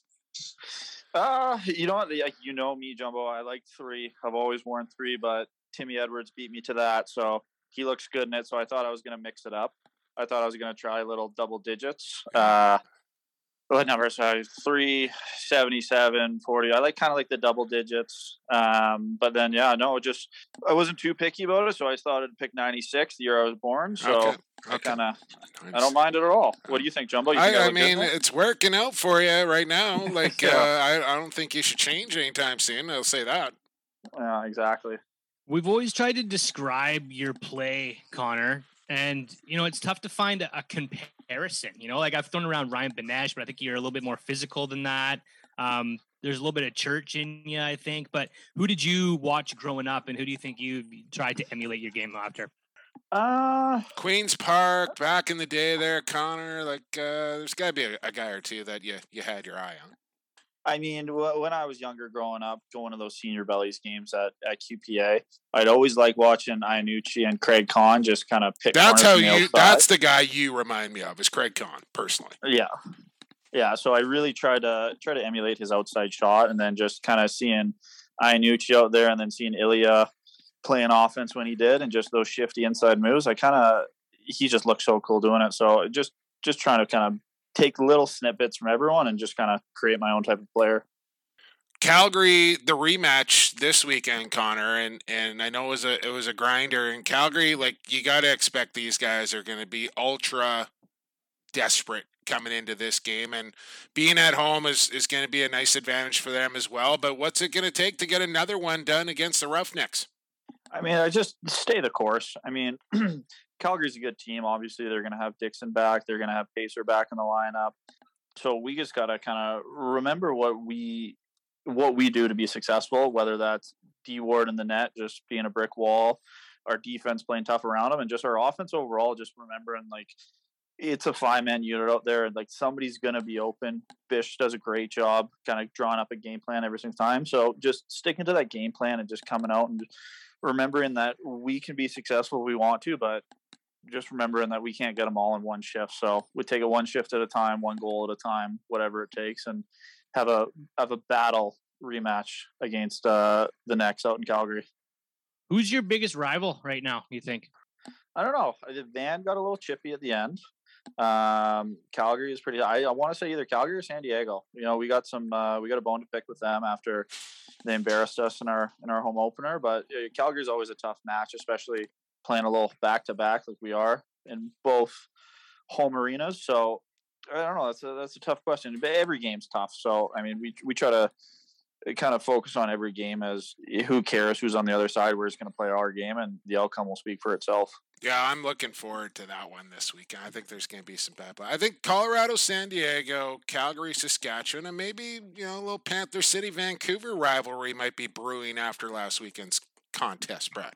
Yeah, I well, I think every team sees it a little bit differently. Like Calgary and Colorado because of the playoffs. I think San Diego and Colorado because of the the pieces from Colorado that went to San Diego. Oh, and cross-pollination the whole there, yeah. thing there. There's there and the American thing there. Like there's yeah, that the whole the whole West I think hates each other. Well, uh, Vegas coming in. Uh, maybe Vancouver could spark up a rivalry with Vegas. I wouldn't mind that.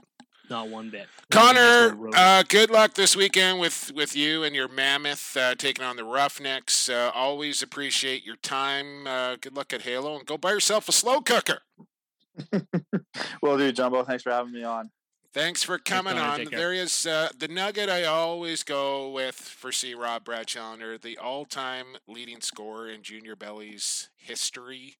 That's that's a that's a pretty big accomplishment, and and you knew this kid was going to bust out sooner or later. Just didn't really pan out in Saskatchewan for a bunch of different reasons, I think. But you got to think that that maybe the Rush are regretting that move, thinking about what they've got back in return and that production there, and how seeing Connor and the success that he's having now might be might be looking back five on that one a little bit.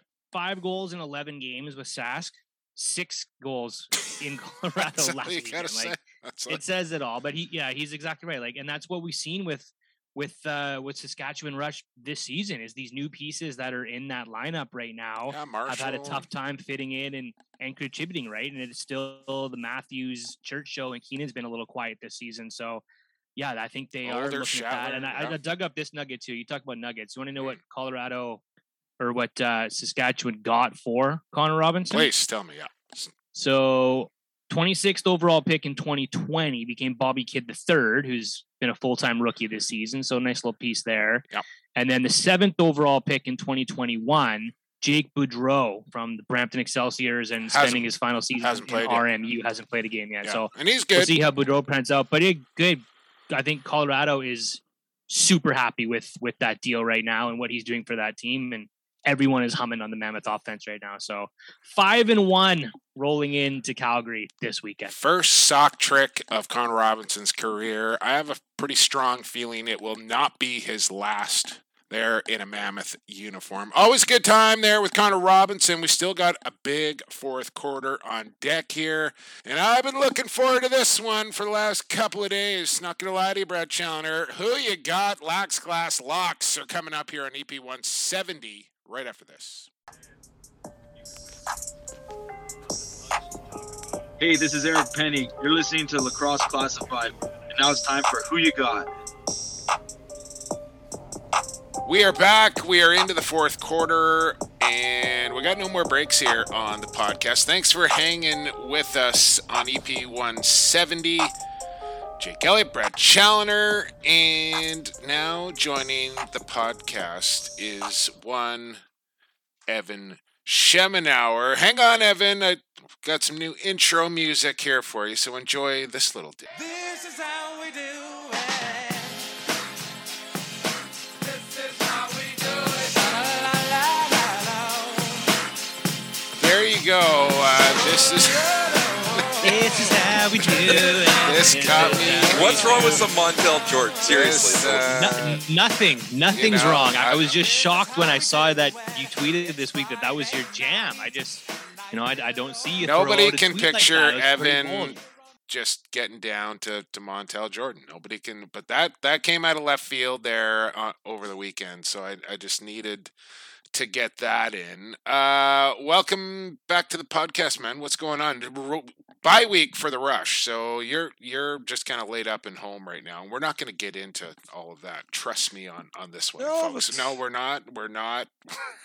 no, we're not getting into that. But Okay. uh, but uh, no, you know, watching the Olympics. Uh, yeah. I, I thought I I seriously thought somebody hacked my phone last night when I wake up this morning. It says Canada has won a bronze medal in ski jumping.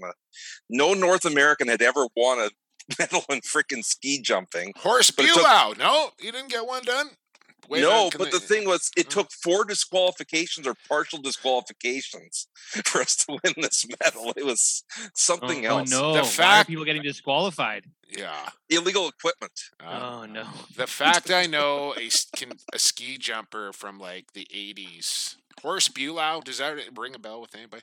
I Anyway, think they said he finished fifth. yeah, okay. Uh, curling's been a little disappointing. Snowboarding Mhm. has been awesome, uh, and it's just going to get better. We actually we're recording right during the beginning of Canada versus USA women's hockey, so I want to get to this thing. No offense to you, schmucks, but uh, I want to watch that game. So let's get to it. It's time for who you got. It's time once again to play your favorite podcast game.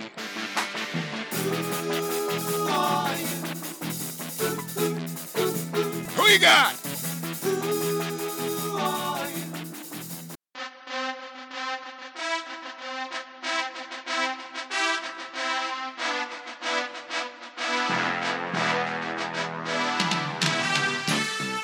Oh, let that sink in right there. One of my all-time favorite Why why am I playing that, you might ask? I'm more than happy to tell you, as uh, your brand new host for week 11, who you got. And although I did not win the overall week due to a stupid tiebreaker, Old Jumbo here, fellas. Seven for seven in week 10. Who you got? Put myself back in the conversation here and uh, looking to host who you got. Looking forward to it. And, and I'm going to show you guys how this is done here. Seven for seven. How'd you guys do? Six for seven. Yeah. I had the opening game of the week wrong. That was the only one. So you got one wrong, is what I heard there. Brad, how about you? Three, Three. three for seven, fellas. I had an awful, off maybe my worst week yet. I think that actually knocked me down the overall standings. Still in tied for fourth, fifteen Oh, points back of the uh, mighty are Mr. John falling. Harding, uh, Mr. Lack Sharp, who continues to be Lack Sharp and remains in first place. He sent me a message kind of bragging about how big of a lead he's got on you now. Oh, man. 15 points. Well, I'm coming. That's that, that can be made up another what is it? Seven game weekend, six seven game weekend. That can be made up pretty Well, we got one right here. Uh, like I said from the start here, fellas, it's a marathon, not a sprint, and you want to be peaking right near playoff time, which is uh, has been my strategy since opening face-off here. Uh, week ten, so seven people. Evan went seven for seven. Am I hearing that correctly? Seven people went seven for seven. Seven people went for seven for seven. And even if Panther City had won the last game, six people would have gone seven for Huh. seven. Well- so we then had to go to the tie break. Tie break was 28. One person had 29. One had 27. Mm. I had And we had to- twenty-three. and we had to pick a name out of a hat. And so the winner of week 10's Who You Got is one Rob Mason. You were the lucky winner getting yanked out of the hat. It's up on Evan's Twitter account at Shemlax if you want to see that. It's all above board. Evan plucked a name out of the hat. Rob Mason, congratulations. Your prize pack will be on the way, courtesy of Stampede Tack and Western Wear, which is the proud sponsor of Who You Got, of course, as I segue into a read here. Did you know that Stampede Tack and Western Wear carries a wide selection of Carhartt hoodies, jackets, t-shirts, overalls, toques, beanies? You should by now, but you might be new to the podcast, so I'm here to tell you. Carhartt is both functional and fashionable. You need some gear for your crew at work. Ask them about corporate bulk orders. They even have Carhartt for kids. Be sure to drop by Stampede Tack, located in Cloverdale since 1966 or fellas, you know the drill. Shop online. It's still shopping local. Congrats to Rob Mason. Another monster week on deck here for week number 11. Uh, I'm stalling here while I pull up the schedule for week 11, but correct me if I'm wrong. Another seven games on deck here. yes, there is. All right, so Brad, three. and Friday through Sunday Oh, lacrosse, man, which we we always like to crave. We start with one game on Friday, one game on Sunday, and five games on Saturday. I love when the schedule spans the whole weekend and a little bit of an appetizer leading into uh to Super Bowl Sunday. Oh, that's well. just it. That's And- just and no bye weeks for anybody. Yeah. Oh, it's uh, everybody in action as well. So this is going to be, I mean, really, fellas, I've been kind of saving it for this week to host. I didn't, you know, I didn't want to say anything, but this is the week that I really wanted to start hosting. Who you got? We, week with- eleven was a special one Yeah. for you. Absolutely. Everybody in, right. in, in play, seven games on tap here. So let's get into it. It's the rematch from just last weekend. It went down at Ball Arena. This time it's going down in Calgary. Roughnecks desperate for a win here. Colorado rolling into Cowtown. Brad Challoner, who you got? That's just the thing. The Mammoth are absolutely rolling right now. Dillon Ward's the top of his game. Their offense is getting scoring from everywhere and is lights out. And the Colorado D is the Colorado D. And the Roughnecks, we don't know the status on Curtis Dickson.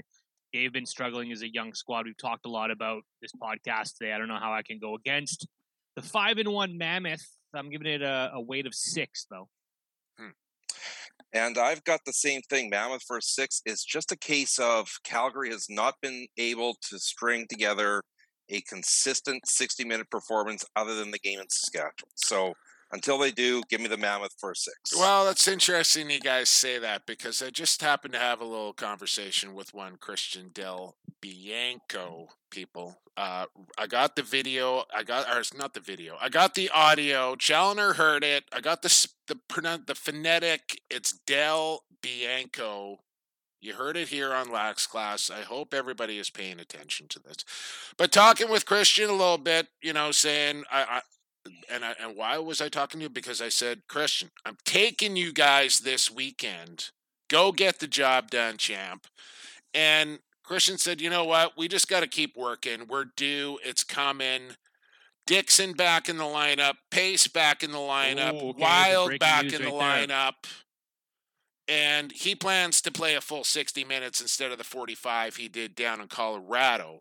So all these signs and, and tells lead me to taking the Calgary Roughnecks this weekend for two. Just a two, but I'm taking the Roughnecks.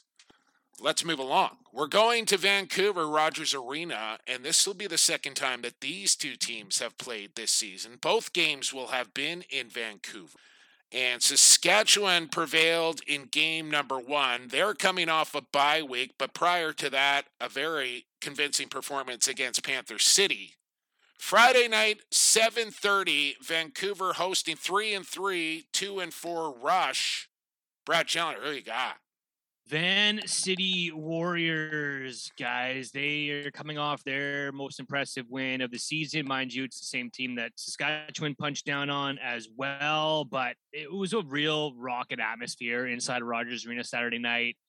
The fans are there to see wins, and I think the club knows that. The management knows that. And if they want to build momentum in Vancouver, they've got to do it uh, winning games at Rogers Arena. So I think they're on the right foot. It's a short break, but uh, everybody but three players lives in Vancouver, so no one's traveling anywhere right now. The guys are close to home. Um, and the way that the Warriors played, it was a nice, tidy victory from Buki to the defense to the offense, all humming. So put Marty Dinsdale back in the lineup. That freshens things up on the right side a little bit. He'll be doing his thing, setting picks and getting guys open. Give me the Vancouver Warriors, friends, with a with a two. A two. Okay. Ooh, okay. Well, Hang on, Evan. Who you got?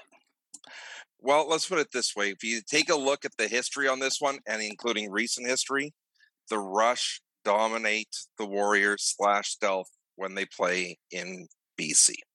Simple as that. Uh, without Mitch Jones, I think the Rush defense is just going to feast on these guys. Give me the Rush four or five. I'm going Vancouver. I know they're batting 500 here for me because I've taken them through six games every time, three and three. And this is a statement game here. I know Mitch, no Mitch Jones, but the way Martel showed up, Killen taking another step here. I think Keegan Bal is going to have a, a big one for Vancouver. I think they keep it rolling here. And like Brad said, home wins are what this franchise needs. And this is a pivotal game in the standings here with th- three and three, two and, and Saskatchewan, let's not forget, won the first matchup between these two clubs. 10 9, the final in that one. Low scoring affair. But I think we see a bit of a different game, a little bit higher scoring, and Vancouver is going to pull this thing out. Give me the Warriors with the three.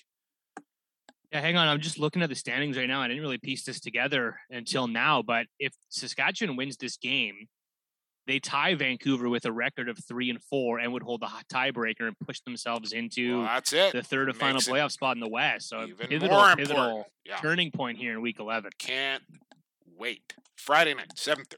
Saturday, let's let's get it going here, and we'll do it early with a 5 p.m. Eastern time. That's two o'clock for you folks here on the West Coast. From the Hammer, Toronto, who just took Philadelphia to the woodshed in the second half down there in Philly. Back home to take on the undefeated Bandits. Another weird start time here. That could play a factor. But, Brad, who you got? This one almost came down to the coin tosses that I'm not super fond of, but the should- Bandits have to I think a rule should be one coin toss per week if you want it. Okay, I'm not going to Can use we agree on way. that? I'm gonna.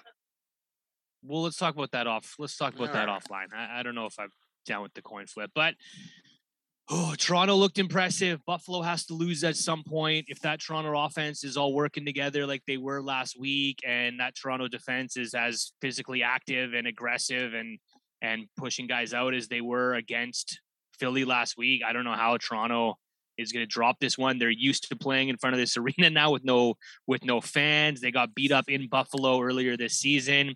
I think the Rock are ready to hand the Buffalo Bandits their first loss of the season. Give me the Toronto Rock with a five. I'm not even that confident in this game. Um, Toronto has showed up big time last week. Buffalo has its moments of brilliance, has moments of failure the last couple weeks. They've been in a couple tight games that shouldn't have been so tight. I'm taking the Bandits until they lose, but it's for a two. That was kind of my strategy as I stare at my screen right now. I have the Bandits picked, but they're not going 18 and 0 here. And I think Toronto in a similar situation to what Vancouver is in against Saskatchewan here, where they've already dropped the game to the Bandits. They can't do it again here. So I'm switching my pick. I'm keeping the same confidence in this, but give me Toronto for a four here. This is, I think, the marquee matchup of the weekend here, is it not? It is. Let's, yeah, Philly, Philly and Halifax has some intrigue. Vancouver, Saskatchewan has some. Well, Colorado and Calgary. Yeah. Arch, I mean, they're all is for all the at. There's a lot of Yeah. there's a lot of juicy action this yeah, weekend. for all sorts of different reasons. It's a tough call.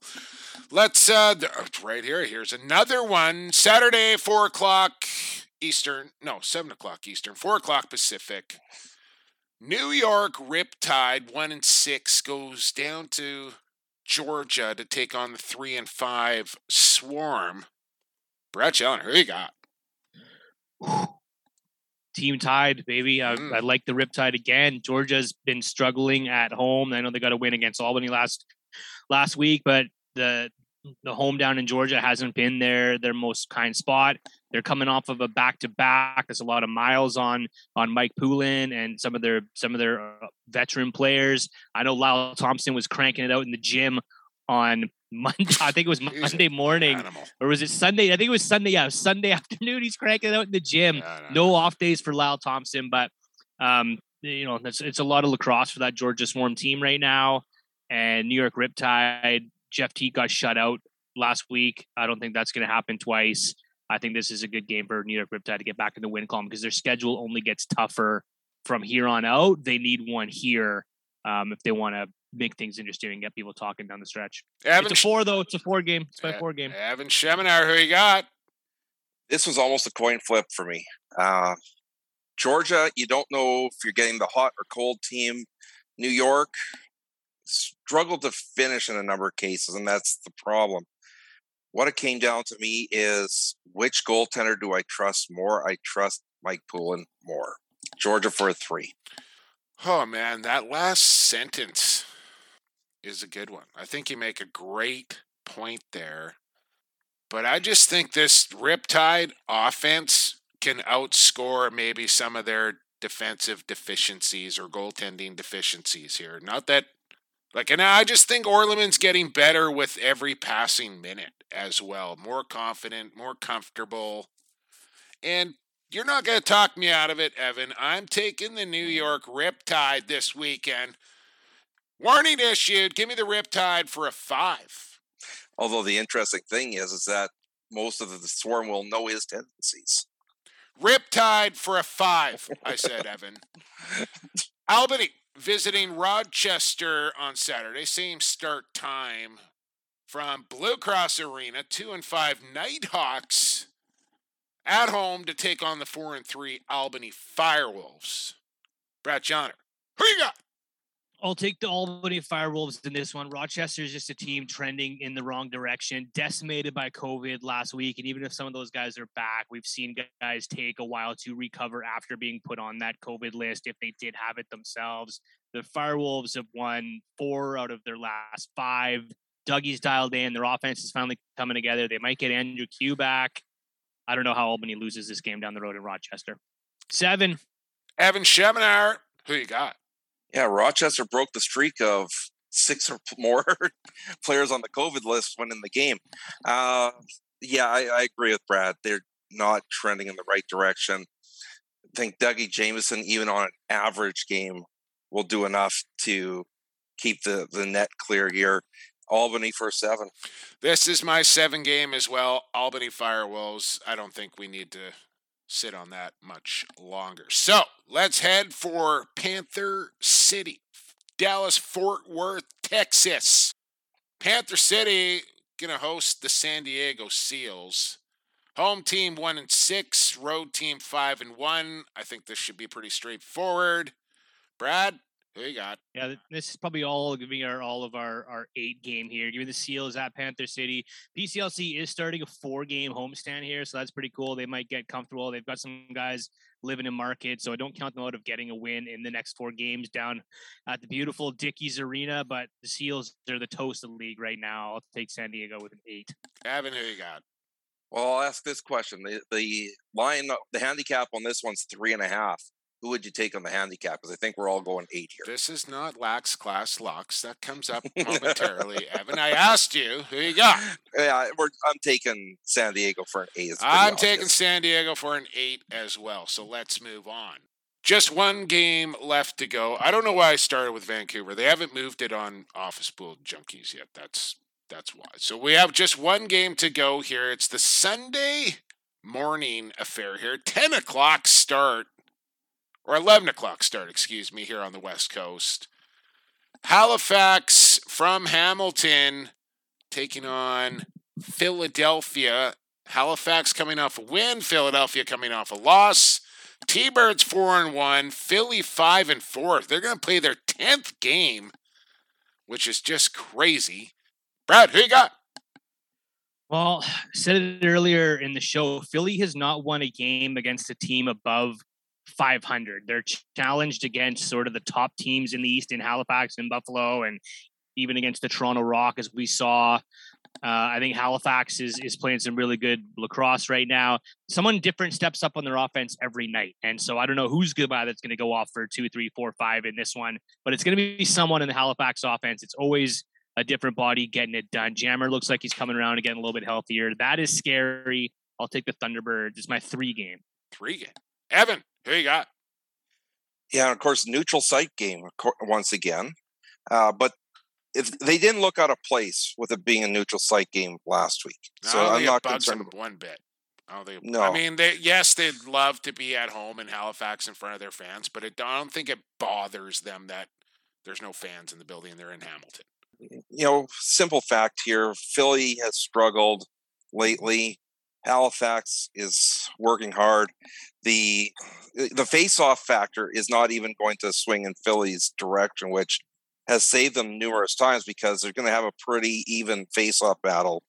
You got to take Halifax here. Halifax for four. I'm taking Halifax as well. I think it's my sixth game here. By the way, shout out to Tyson Guyek and T-Birds uh, 360 there. little little lax class clip in in the latest edition, and uh, who knows? We'll see what happens this coming week as well. Um, Halifax for a six here. Don't forget, if you're new to the podcast, you can still sign up for who you got and win weekly prizes. You might be in a little tough to, to win the overall now, but weekly prizes every week. Go to our Twitter feed at Lax Class. The link is in our bio. Search for who you got with two T's on the end. And uh, you can win yourself some prizes here from some Stampede Tack and Western Wear. So who you got? Week 11 is done, and now it's time for Lax Class Locks. It's locked.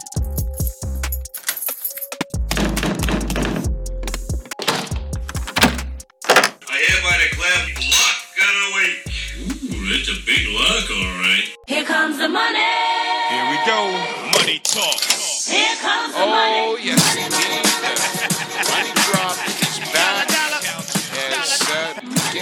not only did I go seven for seven in my picks, but old Jumbo went three for three on the old parlay and put some more Jumbo bucks in the people's pockets here. That's my second cash there if you're keeping score at home. But overall, here, boys, four weeks in a row, we're getting a boosted parlay courtesy of the friends at Cool Bet Canada. Yeah, well done, Jake Elliott. Well done. It was a it was a good week on your, your part. You know, you go perfect. You went you went ten for ten in every pick that you made last week. So That's I don't a know if that'll rarity. happen, that'll happen again. But a yeah, you can ride ride the coattails here. Well done. So yeah, Well, I feel s- I feel so bad for all the people that put money down on on my boosted odds last week, and it was that over under. That I, I'm I'm not doing any over unders for the foreseeable future because I screw them up. it was uh, almost an over by halftime. yeah. Yeah, I took the over, Evan. So. Well, and how about the poor folks at Coolbet? Like one of us has hit the parlay every week for the last month. Oh, it's just been it's been something else, I tell you. So you're welcome, people, and I expect uh, you know a little praise on on the socials uh, when when you cash in your ticket there. So. Lax Class Locks for week 11. And like we just mentioned, seven games to choose from here. Lots of juicy odds available over unders, point spreads, money line. Evan, uh, why don't we start with you? Your parlay plays. So yes, I like I said, I am avoiding the over unders because I'm done with them. First off, Saskatchewan Rush, Vancouver Warriors. I am taking the Rush on the money line. The historical factor there just leads me to believe that Saskatchewan will continue to dominate Vancouver in Vancouver. Second one up is the Sunday matinee. Give me the Thunderbirds on the money line. And the third one, I debated how high to set the bar here. This is the San Diego Panther City game. The default handicap here is three and a half. Should be probably, but I'm going to play it a little bit safe. Go San Diego minus two and a half. So it's 147 on the rush, 147 minus 147 on Seals, minus 156 on the Thunderbirds.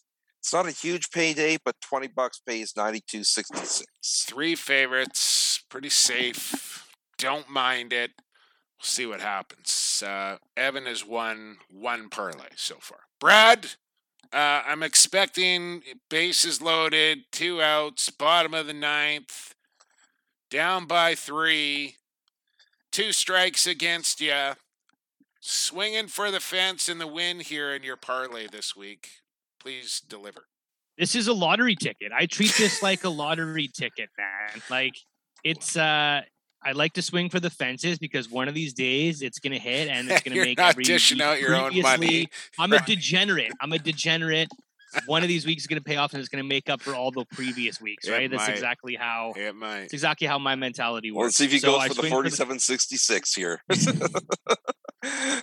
All right. it's gonna add up to 985, so conservative by my by my account for the for the last couple weeks. But the New York Riptide, we've already talked about that. Jumbo and I both think they're gonna win this game. They're a plus 256. So to not put some money down on that, I think is silly. Um, I'm gonna take the the over in the Vancouver Saskatchewan game. Believe it or not, guys, I think Vancouver is the highest scoring home team Mm. in the National Lacrosse League so far this season. They're averaging over 13 goals a game at Rogers Arena. And so the over under at 22, if say the Warriors hit their average, which is 13, the Rush need to score 10 to hit the over on that one. So I'll take the over in the Saskatchewan Vancouver game. And then I like the Toronto Rock, but I think it's going to be a close game. So the Rock on the handicap at minus, sorry, at plus 1.5 is going to give you pl- odds of a 985 and a potential return of 216 on 20 bucks. I actually don't. I don't mind that. Uh, Like, what's what's silly about that? What well, about that? the one thing I might switch if I was you, instead of playing the money line on the Riptide game, I am going with the point spread or handicap and taking them at plus 2.5. So you know, they can win, which I think they're going to, but there's that two goal buffer there as well if they don't. So I really But the like odds on that are only plus 100. Yeah, but 100. Your still, it's line's plus 256. it's it's plus a hundred for that, and you're getting Yeah. a two goal buffer. Like that is great value to me, and that really popped off the page. So you're remember, I've won t- two of these guys. So I've won. I've won Oh, one. just listen like, up. like you're dominating the. listen standings. up here. I, I was so hoping for that 47-56 though, and what that was is that if you took the Riptide, Panther City, and who was and Rochester, Rochester. to win this week, twenty bucks would have paid nearly a thousand. Well, you can still do it. Rochester, Panther City, and the Riptide straight up on the money line will get you a grand on 20 bucks. All right, back to last week's uh, winner of the parlay here. So Riptide up plus 2.5. Vancouver, I'm taking up plus 1.5. Again, pick Vancouver to win this game on who you got. Getting a little extra juice there with the 1.5 on their home floor to tie up the season series. So give me Vancouver at plus 1.5. And then I'm going over in San Diego, Panther City. I I don't know how many goals San Diego is going to score, but I think it's going to go a long way to helping to get to the over at 21 and a half.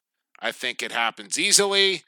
I love the over, hate the under. So give me the over in Panther City between them and the Seals. And of course, this is the boosted parlay here going from what was it 631 up to 700 you're getting 20 jumbo bucks on uh, a plus 700 easy math here even Challoner could do it 160 even remember just one i've won twice. Listen to me don't listen to me. It's totally your call. But you want your bank account to go in the right direction? I think you know what to do here. Lax class locks brought to you by cool bet canada.